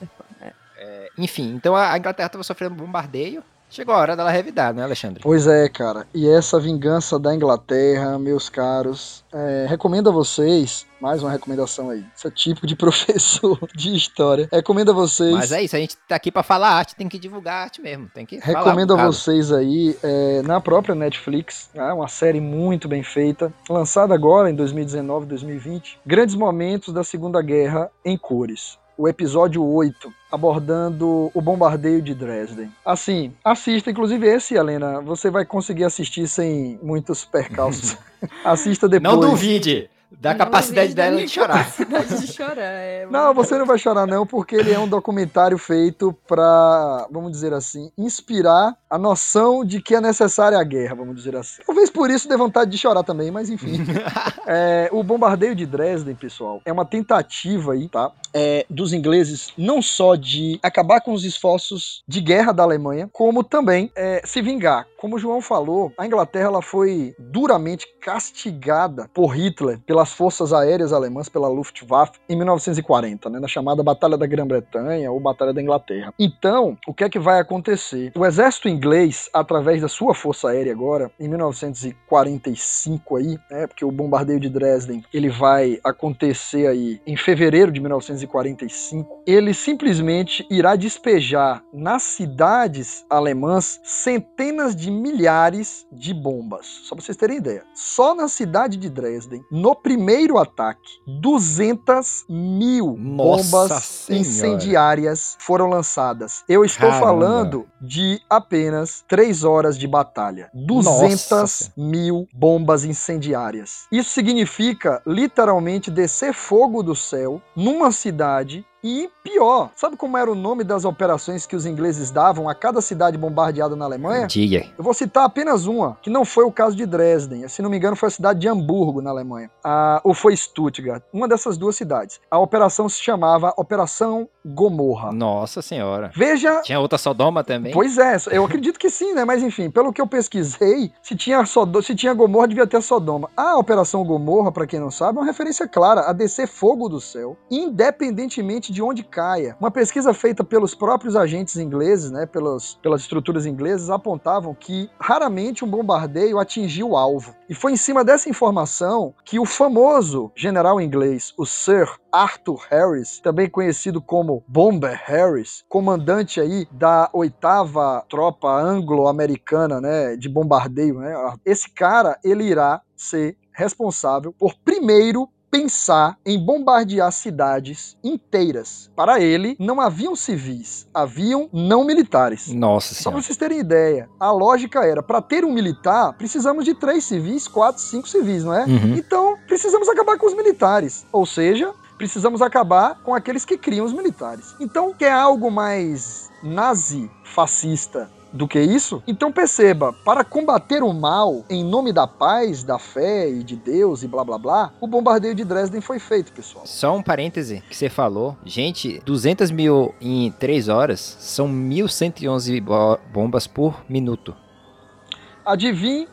E aí adivinha a, a tropa aérea, né? Adivinha a tropa aérea lançando. Porque assim, os, os ingleses, eles criaram, eu, eu não, não lembro agora o nome do avião, que são muitos nomes e siglas, mas eles criaram um bombardeiro, é um avião bombardeiro, que conseguia carregar dezenas de toneladas num só voo. Então era uma estrutura que pra época, hoje isso é normal, mas pra época era algo muito avançado tecnologicamente. Então, quando os ingleses resolveram de fato atacar as cidades alemãs, a população inglesa não ficou sabendo. De repente, os bombardeiros que foram sendo lançados começaram a ser filmados e foram levados para a população. E aí, acreditem, a população amou tudo aquilo, comemorou tudo aquilo. Então perceba que é sim um espírito de revanchismo, de vingança, movido de um ódio terrível. Eu quem sou eu para criticar essas pessoas que comemoraram e perderam seus Sim, entes sim. queridos, obviamente. Mas a gente precisa olhar de fora disso É uma coisa meio que, assim, não que seja a mesma coisa, mas é quando um policial mata um bandido aqui, as pessoas comemoram. Às vezes a pessoa, aquela, aquele bandido ali nem assaltou ela, nem, às vezes nem é um bandido, né? A mesma coisa da Alemanha, às vezes o civil nem era a favor do nazismo, nem nada. Imagine alguém que realmente matou, né? Pois é, então, tipo, as pessoas comemoram porque elas estão apanhando todo dia, né? E aí cria essa angústia, essa raiva. Então, na verdade, o, o bombardeio de Dresden até hoje divide opiniões. Para mim, foi um crime de guerra. Não havia a necessidade, até porque, pessoal, é o seguinte: as outras cidades alemãs já tinham sido atacadas. Dresden foi um dos últimos locais para dar, vamos dizer assim, a- o golpe final. Principalmente porque Hitler ainda estava vivo. Então, nesse processo, é como se fosse um recado para que Hitler selasse a paz. E, claro, só haveria paz com Hitler, rendição incondicional. Óbvio que Hitler seria executado ao final do processo. Então, Hitler não selaria a paz. E os ingleses e americanos sabiam disso. Sendo assim, eles poderiam ter optado por outros caminhos.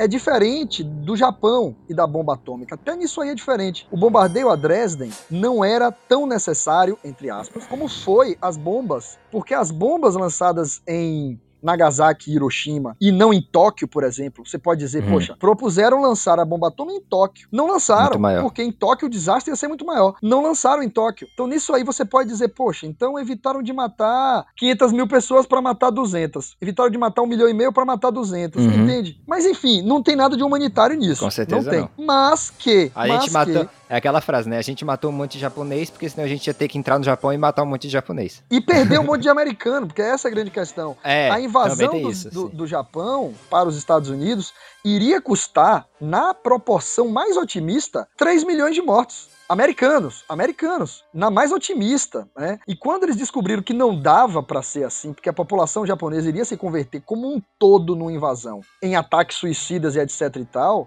eles iriam perder muito mais. Então, na verdade, o ataque a Dresden está nesse contexto. A Europa aliada sabia que Hitler não iria se render. Então, na verdade, teria que se buscar um acordo, mesmo que se enganasse Hitler depois, teria que se buscar um acordo para evitar mais mortes desnecessárias de civis. Não foi isso que foi feito pelos líderes da democracia inglesa, os líderes da paz. Então é assim que a gente precisa sim julgar. Inclusive, ano passado fizemos 75 anos né, desse, desse ataque, é, relembrado. Vários sobreviventes desse ataque até hoje falam as palavras do tipo: foi criado em Dresden um dos círculos dos infernos de Dante. Sentimos como se a nossa realidade fosse transformada do dia para noite, literalmente em um inferno. Até porque o último detalhe aí sórdido é que nesses ataques feitos no- em fevereiro, e eu estou falando de Uhum. fevereiro, pessoal. Se aqui é verão, lá é inverno. E foram feitos à noite. A cidade de Dresden simplesmente experimentou fura- furacões, não,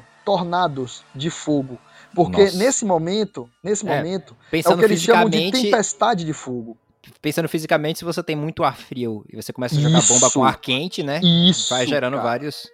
O ar quente atrai. E quando o ar quente atrai toda essa atmosfera ao redor, simplesmente a cidade experimentou tornados de fogo. Nossa, sim, imagina. Então eu tô me arrepiando aqui enquanto estou falando pra vocês, porque eu vi as imagens, né, até do documentário, tô lembrando aqui. Então, no final das contas, nós estamos experimentando um horror que o famoso escritor inglês Eric Hobsbawm, né, historiador já falecido, mas que experimentou a Primeira, a Segunda Guerra Mundial e a Guerra Fria, então ele falou experimentando o que foi isso. Estamos falando aqui de uma guerra total, de um momento em que o ser humano se transforma em um monstro mecanizado, literalmente, promovido pelo ódio, pela vingança Dos líderes. e pela dor, pelo medo, né? Então, nós experimentamos literalmente um Armagedon na Terra com a Segunda Guerra Mundial. Em fevereiro, acontece a Batalha de Ayodhima e tem um- duas coisas interessantes sobre isso aí. A foto, uma foto muito famosa que tem, que é usada em vários momentos, que é a foto do exército americano levantando a bandeira em Ayodhima. Com Se todo o esforço, né? Sim, um- uma galera, né? Filmado e refilmado até fazer aquela foto. Até ficar bonito, assim, é, para vocês que acham que eles foi a coisa natural, não foi. Mas tem dois filmes muito interessantes, Uhum. que são meio que filmes que são juntos. Tipo, você pode assistir os dois separados, mas eles contam o mesmo período. Os dois do Clint Eastwood, né? O primeiro, que é A conquista da honra. A Conquista da Honra. Isso é porque em português é Flag of Our Fathers, que mostra a história da batalha de Ayodhima pela visão dos Estados Unidos. E depois E cartas de Vodima. é, Cartas de Ayodhima, que conta a história do lado japonês da guerra. Esse filme era muito legal, porque o nome do primeiro filme é A Conquista da Honra, né? Mas esse filme, ele meio,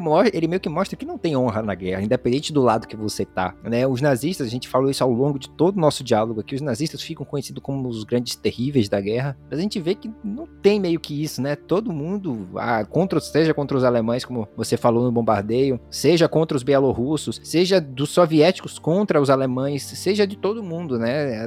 Não tem honra nisso aí. Todo mundo só se lasca no fim das Eu contas. acho que o que acontece na posição dos nazistas é que, tipo, eles causaram também um pouco desse ódio, né? É porque eles fizeram primeiro, então acho que por isso que eles saem como os grandes. Os grandes Vilões. vilões, né? Exatamente. Só é. que se você traduzir isso para uma briga comum, porque, assim, gente, né? A guerra é algo é, superdimensionado em relação a uma briga de primos uma briga de irmãos, vamos dizer assim. É. Como foi a Primeira Guerra Mundial, né? Uma briga de primos. Mas, perceba, aquela briga mais simples, né? A pessoa vai e bate na outra. Ah, você me bateu primeiro. E aí eu lhe dou um tiro, né? E aí você. E eu não mato o outro. Aí o outro vai me dar um outro tiro, não me mata. E aí eu tento cortar a cabeça dele, entende? E por aí Por vai. isso que manhã sempre dizia que quem bate perde a razão.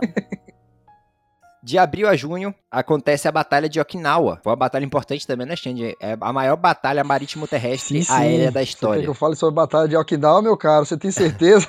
Pouquinho, pouquinho, vai com calma. pouquinho, Você tem dois pouquinho. minutos, dois minutos, vai. Dois minutos, vamos lá. Gente, a Batalha de Okinawa, ela, como o próprio nome fala, né, teve lugar na ilha de Okinawa. É uma ilha no arquipélago aí, Ryukyu, né, o sul das quatro maiores ilhas aí do Japão. Foi o maior ataque anfíbio durante a campanha do Pacífico, tá, pessoal? Na Segunda Guerra Mundial. Uhum. Então, a maior batalha. Porque na Europa foi o D-Day, né? O Sim, D. o ataque anfíbio, para quem não sabe, é um ataque marítimo terrestre, né? Então você tem uma conjunção, um ataque marítimo terrestre e um ataque aéreo também acontecendo, uma espécie de blitzkrieg envolvendo a força naval, que ocorreu aí de abril até junho de 1945, portanto, foi além, né, do final da Segunda Guerra Mundial na Europa, e a Batalha de Okinawa, ela, na verdade, sela uma rendição que vai acontecer após as duas bombas atômicas. Depois da Batalha de Stalingrado, né? Não sei se exatamente depois, você vai saber dizer com mais precisão.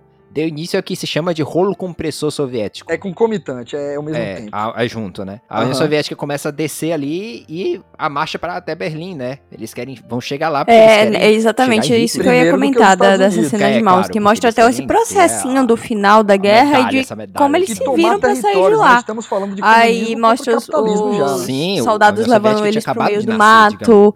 Aí né, entre eles já imaginam que vão levar a décadas, bomba, eles jogar e matar ali todo mundo. E eles até matam assim. alguns 16 de aleatoriamente. E tem até uma cena que ele fala: Eu só Berlim, preciso né? ficar vivo até de manhã. batalha, na verdade. Porque Sim. chegou, né? Afinal de contas, é a capital da Alemanha. Quando você toma a capital, teoricamente você ganha o território, né? Aca- Acabaria a guerra, é, de certa forma. O que acontece, na verdade, no mesmo mês, 28 de abril, ou seja, 12 dias depois do início da Batalha de Berlim, é que não é só que Mussolini morre, né? Mussolini é escrotizado em praça Ele pública. e sua amante, Ele e a mulher. sua amante, Ah, era amante, não era nem a esposa, né? Clara Petati. Nossa. Conta um pouco mais disso aí, desse momento, da, da queda da Itália, assim. O que foi que aconteceu, que fez chegar lá até esse momento. É, eu vi uns vídeos quando eu pesquisei sobre esse momento da queda de Mussolini, e tem uns vídeos que eu não sei se são, tipo, uma recriação do povo, não sei se é ele também, né? Jogando o corpo pra cima e loucura, assim, loucura. Trocando em miúdos aqui, olha, o mês de abril, pessoal, é um mês, é, assim, decisivo. Estamos falando do bombardeio em Dresden, em fevereiro. Perceba, passa março inteiro ainda. É, é o momento em que Iwo Jima acontece lá no Japão, né? A Batalha de Iwo Jima. Vamos falar já já. É o momento em que, inclusive, ó, em março de 45, bem tarde para terminar, para se definir, né? A Argentina declara guerra aos países do eixo para não ficar de fora. Ah, quando já tava acabando, Ah, pra é. não ficar feio. É, aí a Argentina vem declarar guerra a Hitler. Piada, né? Aí o que acontece? No dia 1 de abril. Foi literalmente só pra bater ponto. Sim, e pra dizer assim, olha pessoal, eu também tô contra Hitler, Hitler tá perdendo, né? É, no dia 1 de abril é, de, de 45, os Estados Unidos estão invadindo Okinawa, a gente já falou um pouquinho sobre isso. No dia 4 de abril, os Estados Unidos invadem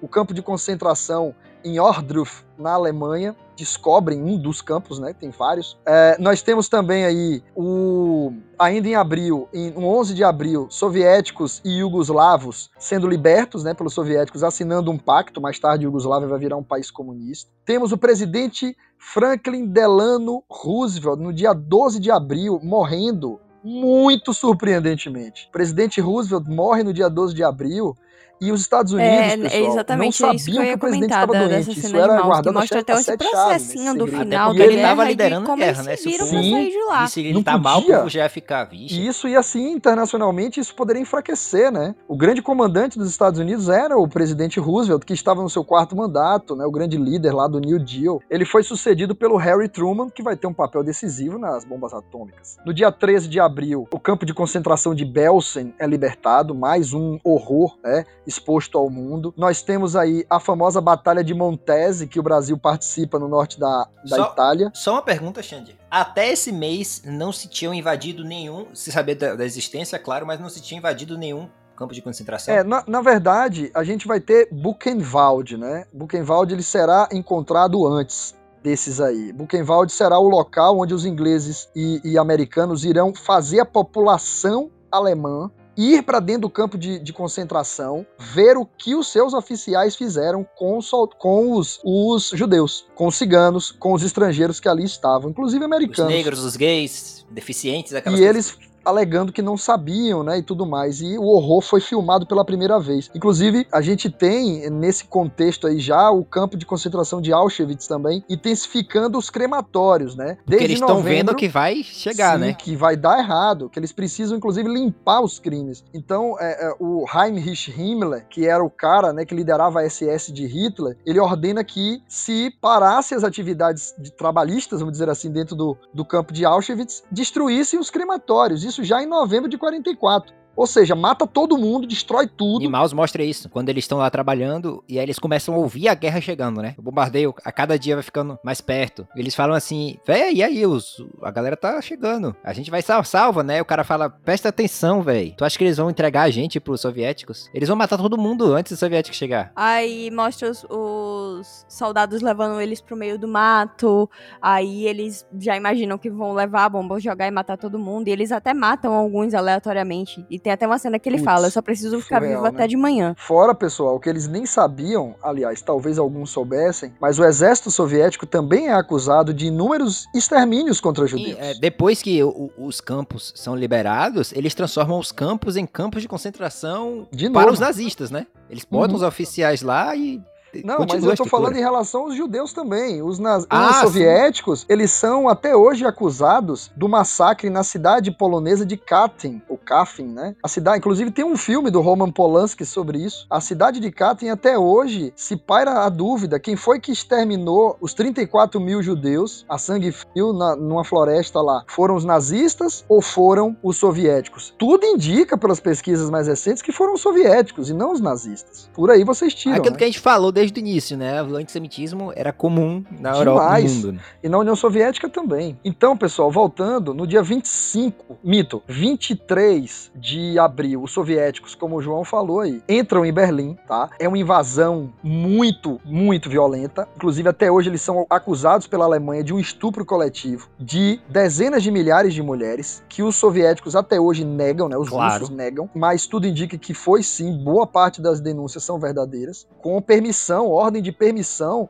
de generais soviéticos para o estupro, toda a população que se encontrasse, como uma forma de humilhar a Alemanha. Ah, as forças soviéticas, no dia 25, interessante isso aqui, 25 de abril, as forças soviéticas e dos Estados Unidos se encontram ao largo do rio Elba, e começa uma conferência muito pouco falada, a chamada Conferência de São Francisco, tá? quando já se tem em pauta uma, um clima de Guerra Fria mesmo instituído. No dia 28 de abril, Benito Mussolini e sua amante tentam fugir para a Suíça, mas são capturados pelos partisãs, só que agora partisãs italianos, né? e serão executados com seus corpos pendurados de cabeça para baixo. A 50, 48 Divisão Alemã, nesse mesmo momento, se rende para para nada mais, nada menos do que a nossa FEB. Nossa senhora, que legal. A nossa FEB rende a 148 divisão alemã. Ela é rendida pelo exército brasileiro. Para aqueles que estão falando, ah, a divisão alemã aí se entregou. Vá assistir aos filmes e ler os livros para vocês terem uma ideia do que foram. Se renderam. Se entregaram não, se renderam. Se renderam depois de muita resistência e de muito conflito.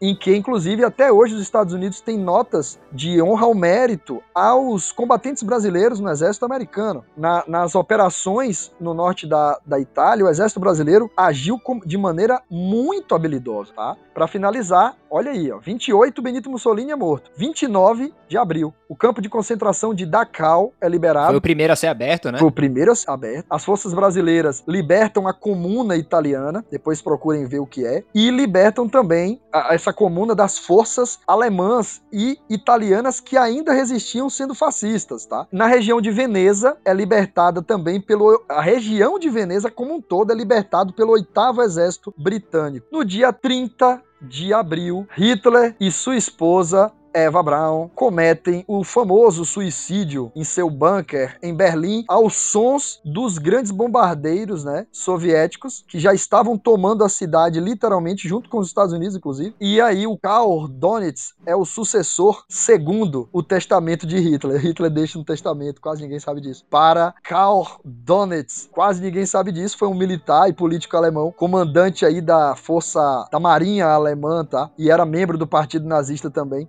ficou aí no país ainda sendo presidente do Brasil, eh, do Brasil, da Alemanha, durante 23 dias ainda depois da morte de Hitler, tá? Ele é conhecido principalmente por ter assinado a rendição incondicional da Alemanha. Então, o cara que Hitler deixa no lugar dele assina a rendição incondicional, tá? E ele deixa Goebbels como chanceler, né? Não, só que a Também. aí que tá. No dia 1 de maio, já seguindo, na rádio de Hamburgo, tá? Quem anuncia a morte de Hitler é essa rádio de Hamburgo, tá? E dentro de Berlim, Joseph Goebbels e sua esposa, no dia 1 depois da morte do seu Führer, ele, ele também comete suicídio e mata os seus filhos, né? As últimas horas de Hitler, que tanto virou meme aí ao longo dos anos, vale a pena demais assistir. Esse filme A Queda. É, A Queda. Todo, todo professor de história também mostra esse filme. As últimas horas de Hitler. Dia 1 então, Goebbels se mata. Dia 2, os soviéticos estendem a bandeira da vitória famosa lá no hashtag, né, alemão, que tem a sua é, fotografia famosa. As forças alemãs também, na Itália, também se rendem. Isso só no dia 2 de maio. No dia 4 de maio, os Países Baixos, Dinamarca e tudo mais, os campos de concentração que restavam também são libertados. No dia 5 de maio, campo de concentração de Mauthausen. Vale a pena demais assistir ao filme que tá na Netflix com o mesmo nome, Mauthausen, tá? Fala aí na, no áudio do Google que vocês vão conseguir achar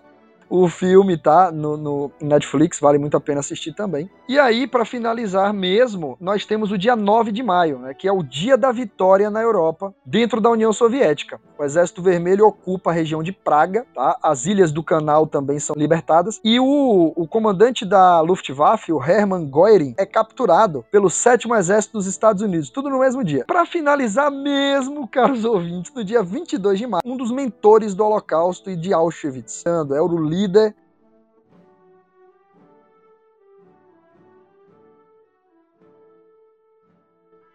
Esse período, abril, maio, é muito conturbado, né? Acontece muita coisa, porque afinal de contas, Hitler se suicida, aí tem todo desenrolar disso. Mas a- após o fim do teatro europeu, a guerra no Pacífico continua, né? Não, não acabou. E aí a gente tem todo o quesito, que a gente, que acho que é a coisa que todo mundo também lembra muito da guerra. O projeto Manhattan, ele já havia começado antes, né? Já estava em movimento, como a gente falou. E eles desenvolvem a bomba nuclear. Alexandre já falou isso aqui, né? Eles decidiram atacar para não ter que invadir e morrer mais americano e morrer mais japonês. E aí no dia 6 de agosto, cai em Hiroshima, sobre Hiroshima, a Little Boy, a bomba de urânio, e mata muitas pessoas. Três dias depois, cai a Fat Man, que é a bomba de plutônio, que cai em Nagasaki. Assim, eu vi uma vez uma pessoa falando assim que a gente fica discutindo muito sobre é, se houve de novo honra, né? Se é, foi humano você fazer isso para evitar morrer muito mais americano, muito mais gente. E aí eu vi um cientista falando uma coisa assim, falando gente, a existência de uma bomba atômica é imoral. A existência de uma bomba atômica, tá falando de uma. Hoje em dia tem países que tem mais de mil, mais de 10 mil, mas assim, porque realmente é uma coisa sem precedentes na história, né? A explosão de uma bomba nuclear é uma coisa que ninguém nunca tinha visto. Hoje em dia é coisa que a gente sabe mais ou menos como é. Tem a imagem a, a, do cogumelo, não sei o que. A gente sabe muito bem o que é radiação. A gente estuda isso na escola. Mas na época era como se fosse algo alienígena. Imagina você tá lá em Hiroshima, ó, não sei o que lá. Ó, aquilo ali, pum, morreu, acabou. Morrem-se várias pessoas.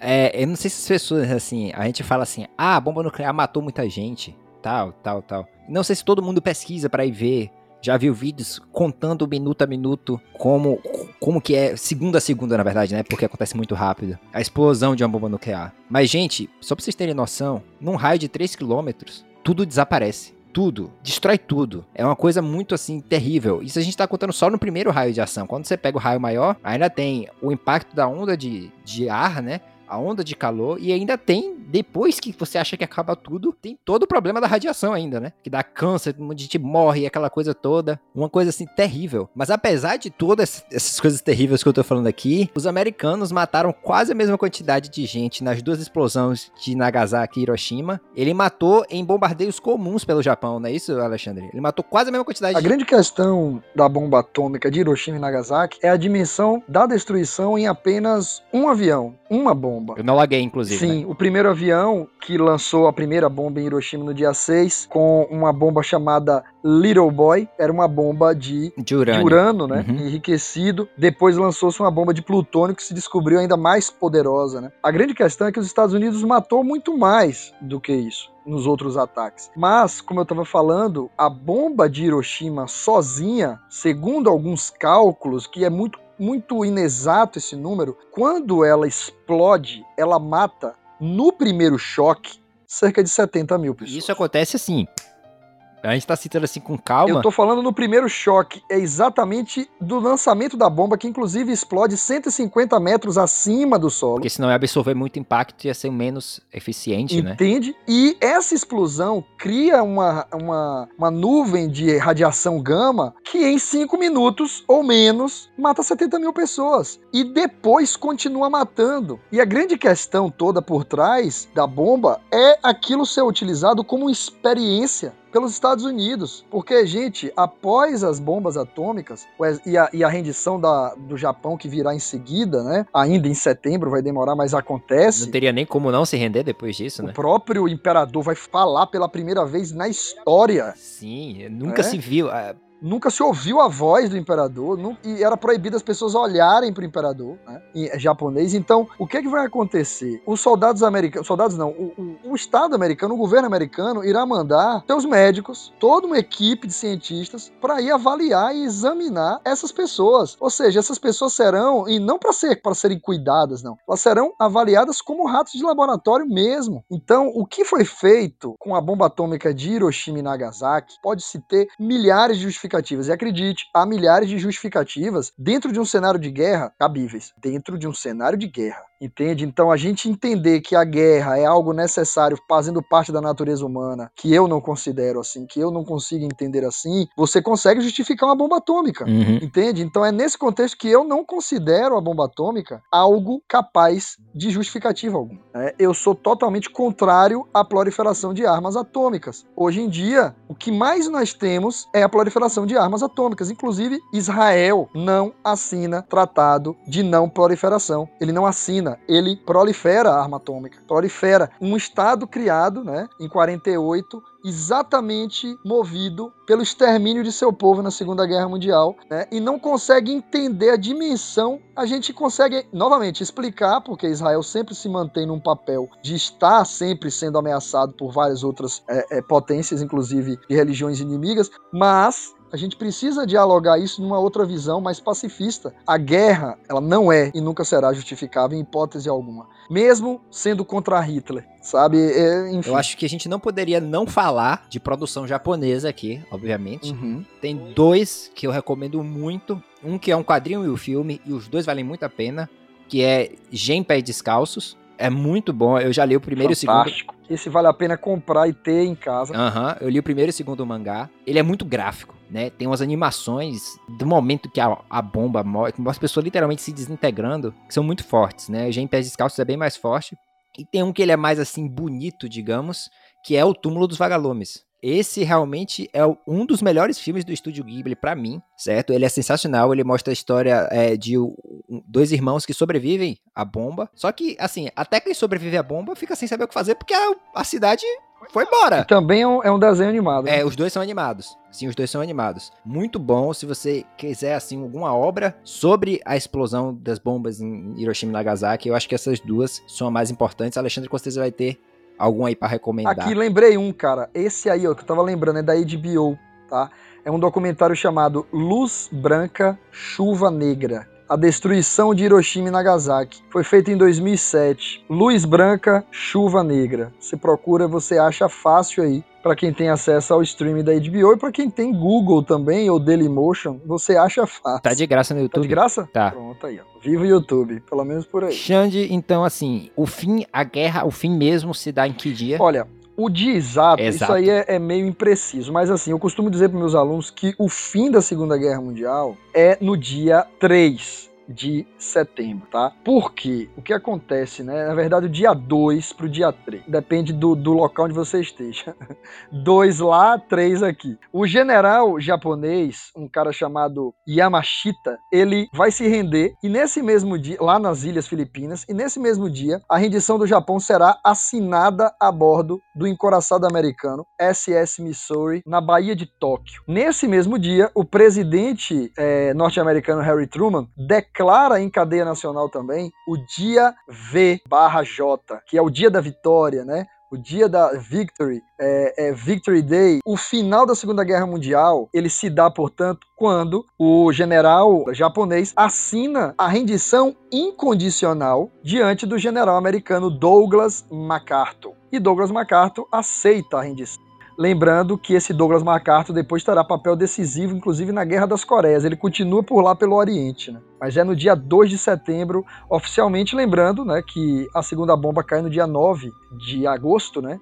Sobre Nagasaki, vai matar mais do que matou em Hiroshima, certo? Ah, só lembrando, a, a, bomba cai no dia 9, mas no dia 15 de agosto acontece é, dos japoneses se renderem, só que sem assinatura, entende? Rendição então, informal, né? Isso, uma rendição informal. Eles se rendem no dia 15 de agosto, mas mas o Exército Vermelho continua invadindo o Japão. As forças japonesas continuam se protegendo, tentando né, reagir e tal, resistir. Aí no dia 22 de agosto, o exército japonês também se rende aos soviéticos e é oficialmente, por isso que eu falei, oficialmente é no é. dia 2 de setembro. E assim, mesmo. galera, a Segunda Guerra, como a gente falou, foi o maior embate que aconteceu na história, certo? Depois dele aconteceram três coisas que eu acho que são interessantes, quatro coisas, na verdade, que eu acho que são interessantes a gente julgar, a gente falar, né? O julgamento de Nuremberg, Sim. que acontece ainda em setembro, né, Xande? Novembro de 45. Novembro, na verdade, 20 de novembro. Que é basicamente onde eles vão julgar toda a galera que sobrou. É Hermann Göring tá incluído, a gente já falou, né, que depois de condenado ele, ele se mata. Algumas pessoas sendo inocentadas, como eu falei, a Leni Riefenstahl, ela é inocentada, diz que não sabia de nada. É, o Hermann Göring é o grande exemplo de, de nazista julgado e condenado. Tem vídeos, vários pedaços, né, é, para vocês procurarem pela internet. O julgamento de Tóquio, como eu falei, acontece quando, Xande? Você sabe me dizer? Não Tem lembro. uma série, cara, também na própria Netflix falando sobre o julgamento de Tóquio, tá? Sim, é, que é o Tokyo Trials. Eu, eu vou vi. falar aqui agora. O julgamento de Tóquio, ele acontece aí, é, na verdade é chamado de Tribunal Militar Internacional do Extremo Oriente. Esse julgamento de Tóquio, ele tá acontecendo no dia é, 3 de maio, isso, de 46. E vai se encerrar em novembro do mesmo Não, ano. de 48. Aliás, de 48. Dois anos é, depois. De 48. Porque, Nossa na verdade, senhora. o julgamento de Tóquio, o próprio, a própria série fala isso, né? Tem muita coisa que eles não conseguem julgar. Tem muita coisa que os japoneses se recusam a aceitar aquilo como crime. É muito parecido com os nazistas, é porque principalmente Nossa. são crimes contra chineses. Uhum. Né? E os chineses, por incrível que pareça, nem vou falar isso, mas enfim, os chineses eles eram também considerados inferiores pelos Estados Unidos, pelos europeus. Até hoje, né, pessoal? A gente até hoje fica insistindo que a Covid é um vírus chinês. A vacina. É, pois é. Entende? É. As duas, as outras três coisas interessantes que acontecem no pós-guerra, antes da gente finalizar aqui, é a criação da ONU. A gente citou muito da Liga das Nações aqui, a gente falou inclusive que era uma proto-ONU, né? Depois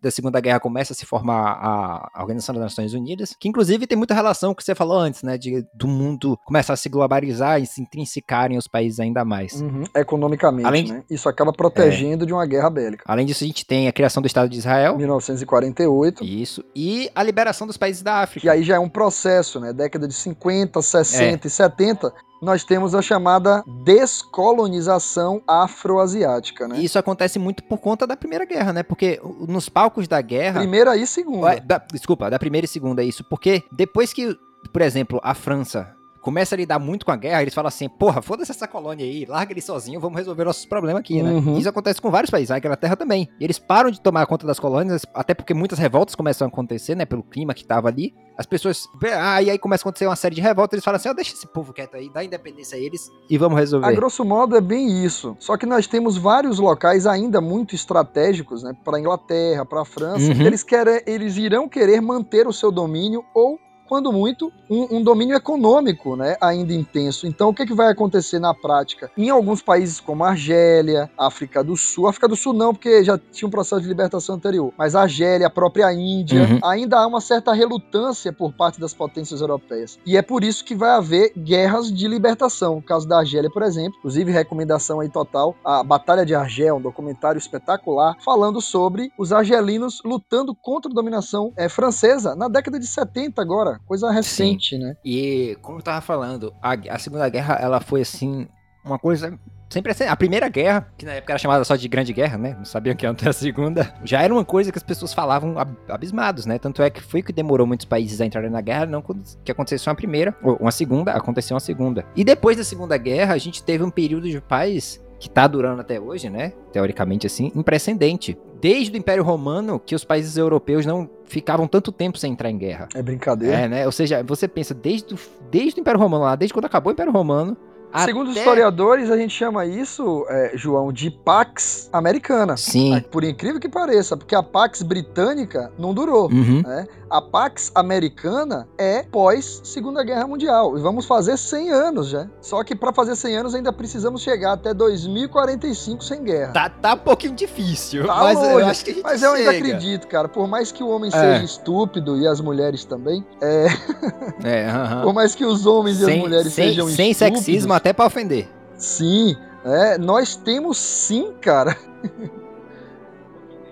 É, é, acredito que sim, até porque as mulheres ainda participam menos da vida política, infelizmente. Mas acredite, viu, Helena, uma vez que as mulheres estiverem no papel central, como já estão fazendo parte, talvez por isso também o mundo esteja um pouco mais pacífico, ou não, teremos, teremos é, é, essa estupidez latente. Isso não é do homem nem da mulher, isso é do ser uhum. humano, competitivo, tribal, que vem de lá do Homo sapiens, sabe? Comendo os neandertais para sobreviver. Nós do, nos dois sentidos, hein? Assim. Literalmente. Ei, com, literalmente. Nos dois sentidos, comendo sim, nos dois sentidos.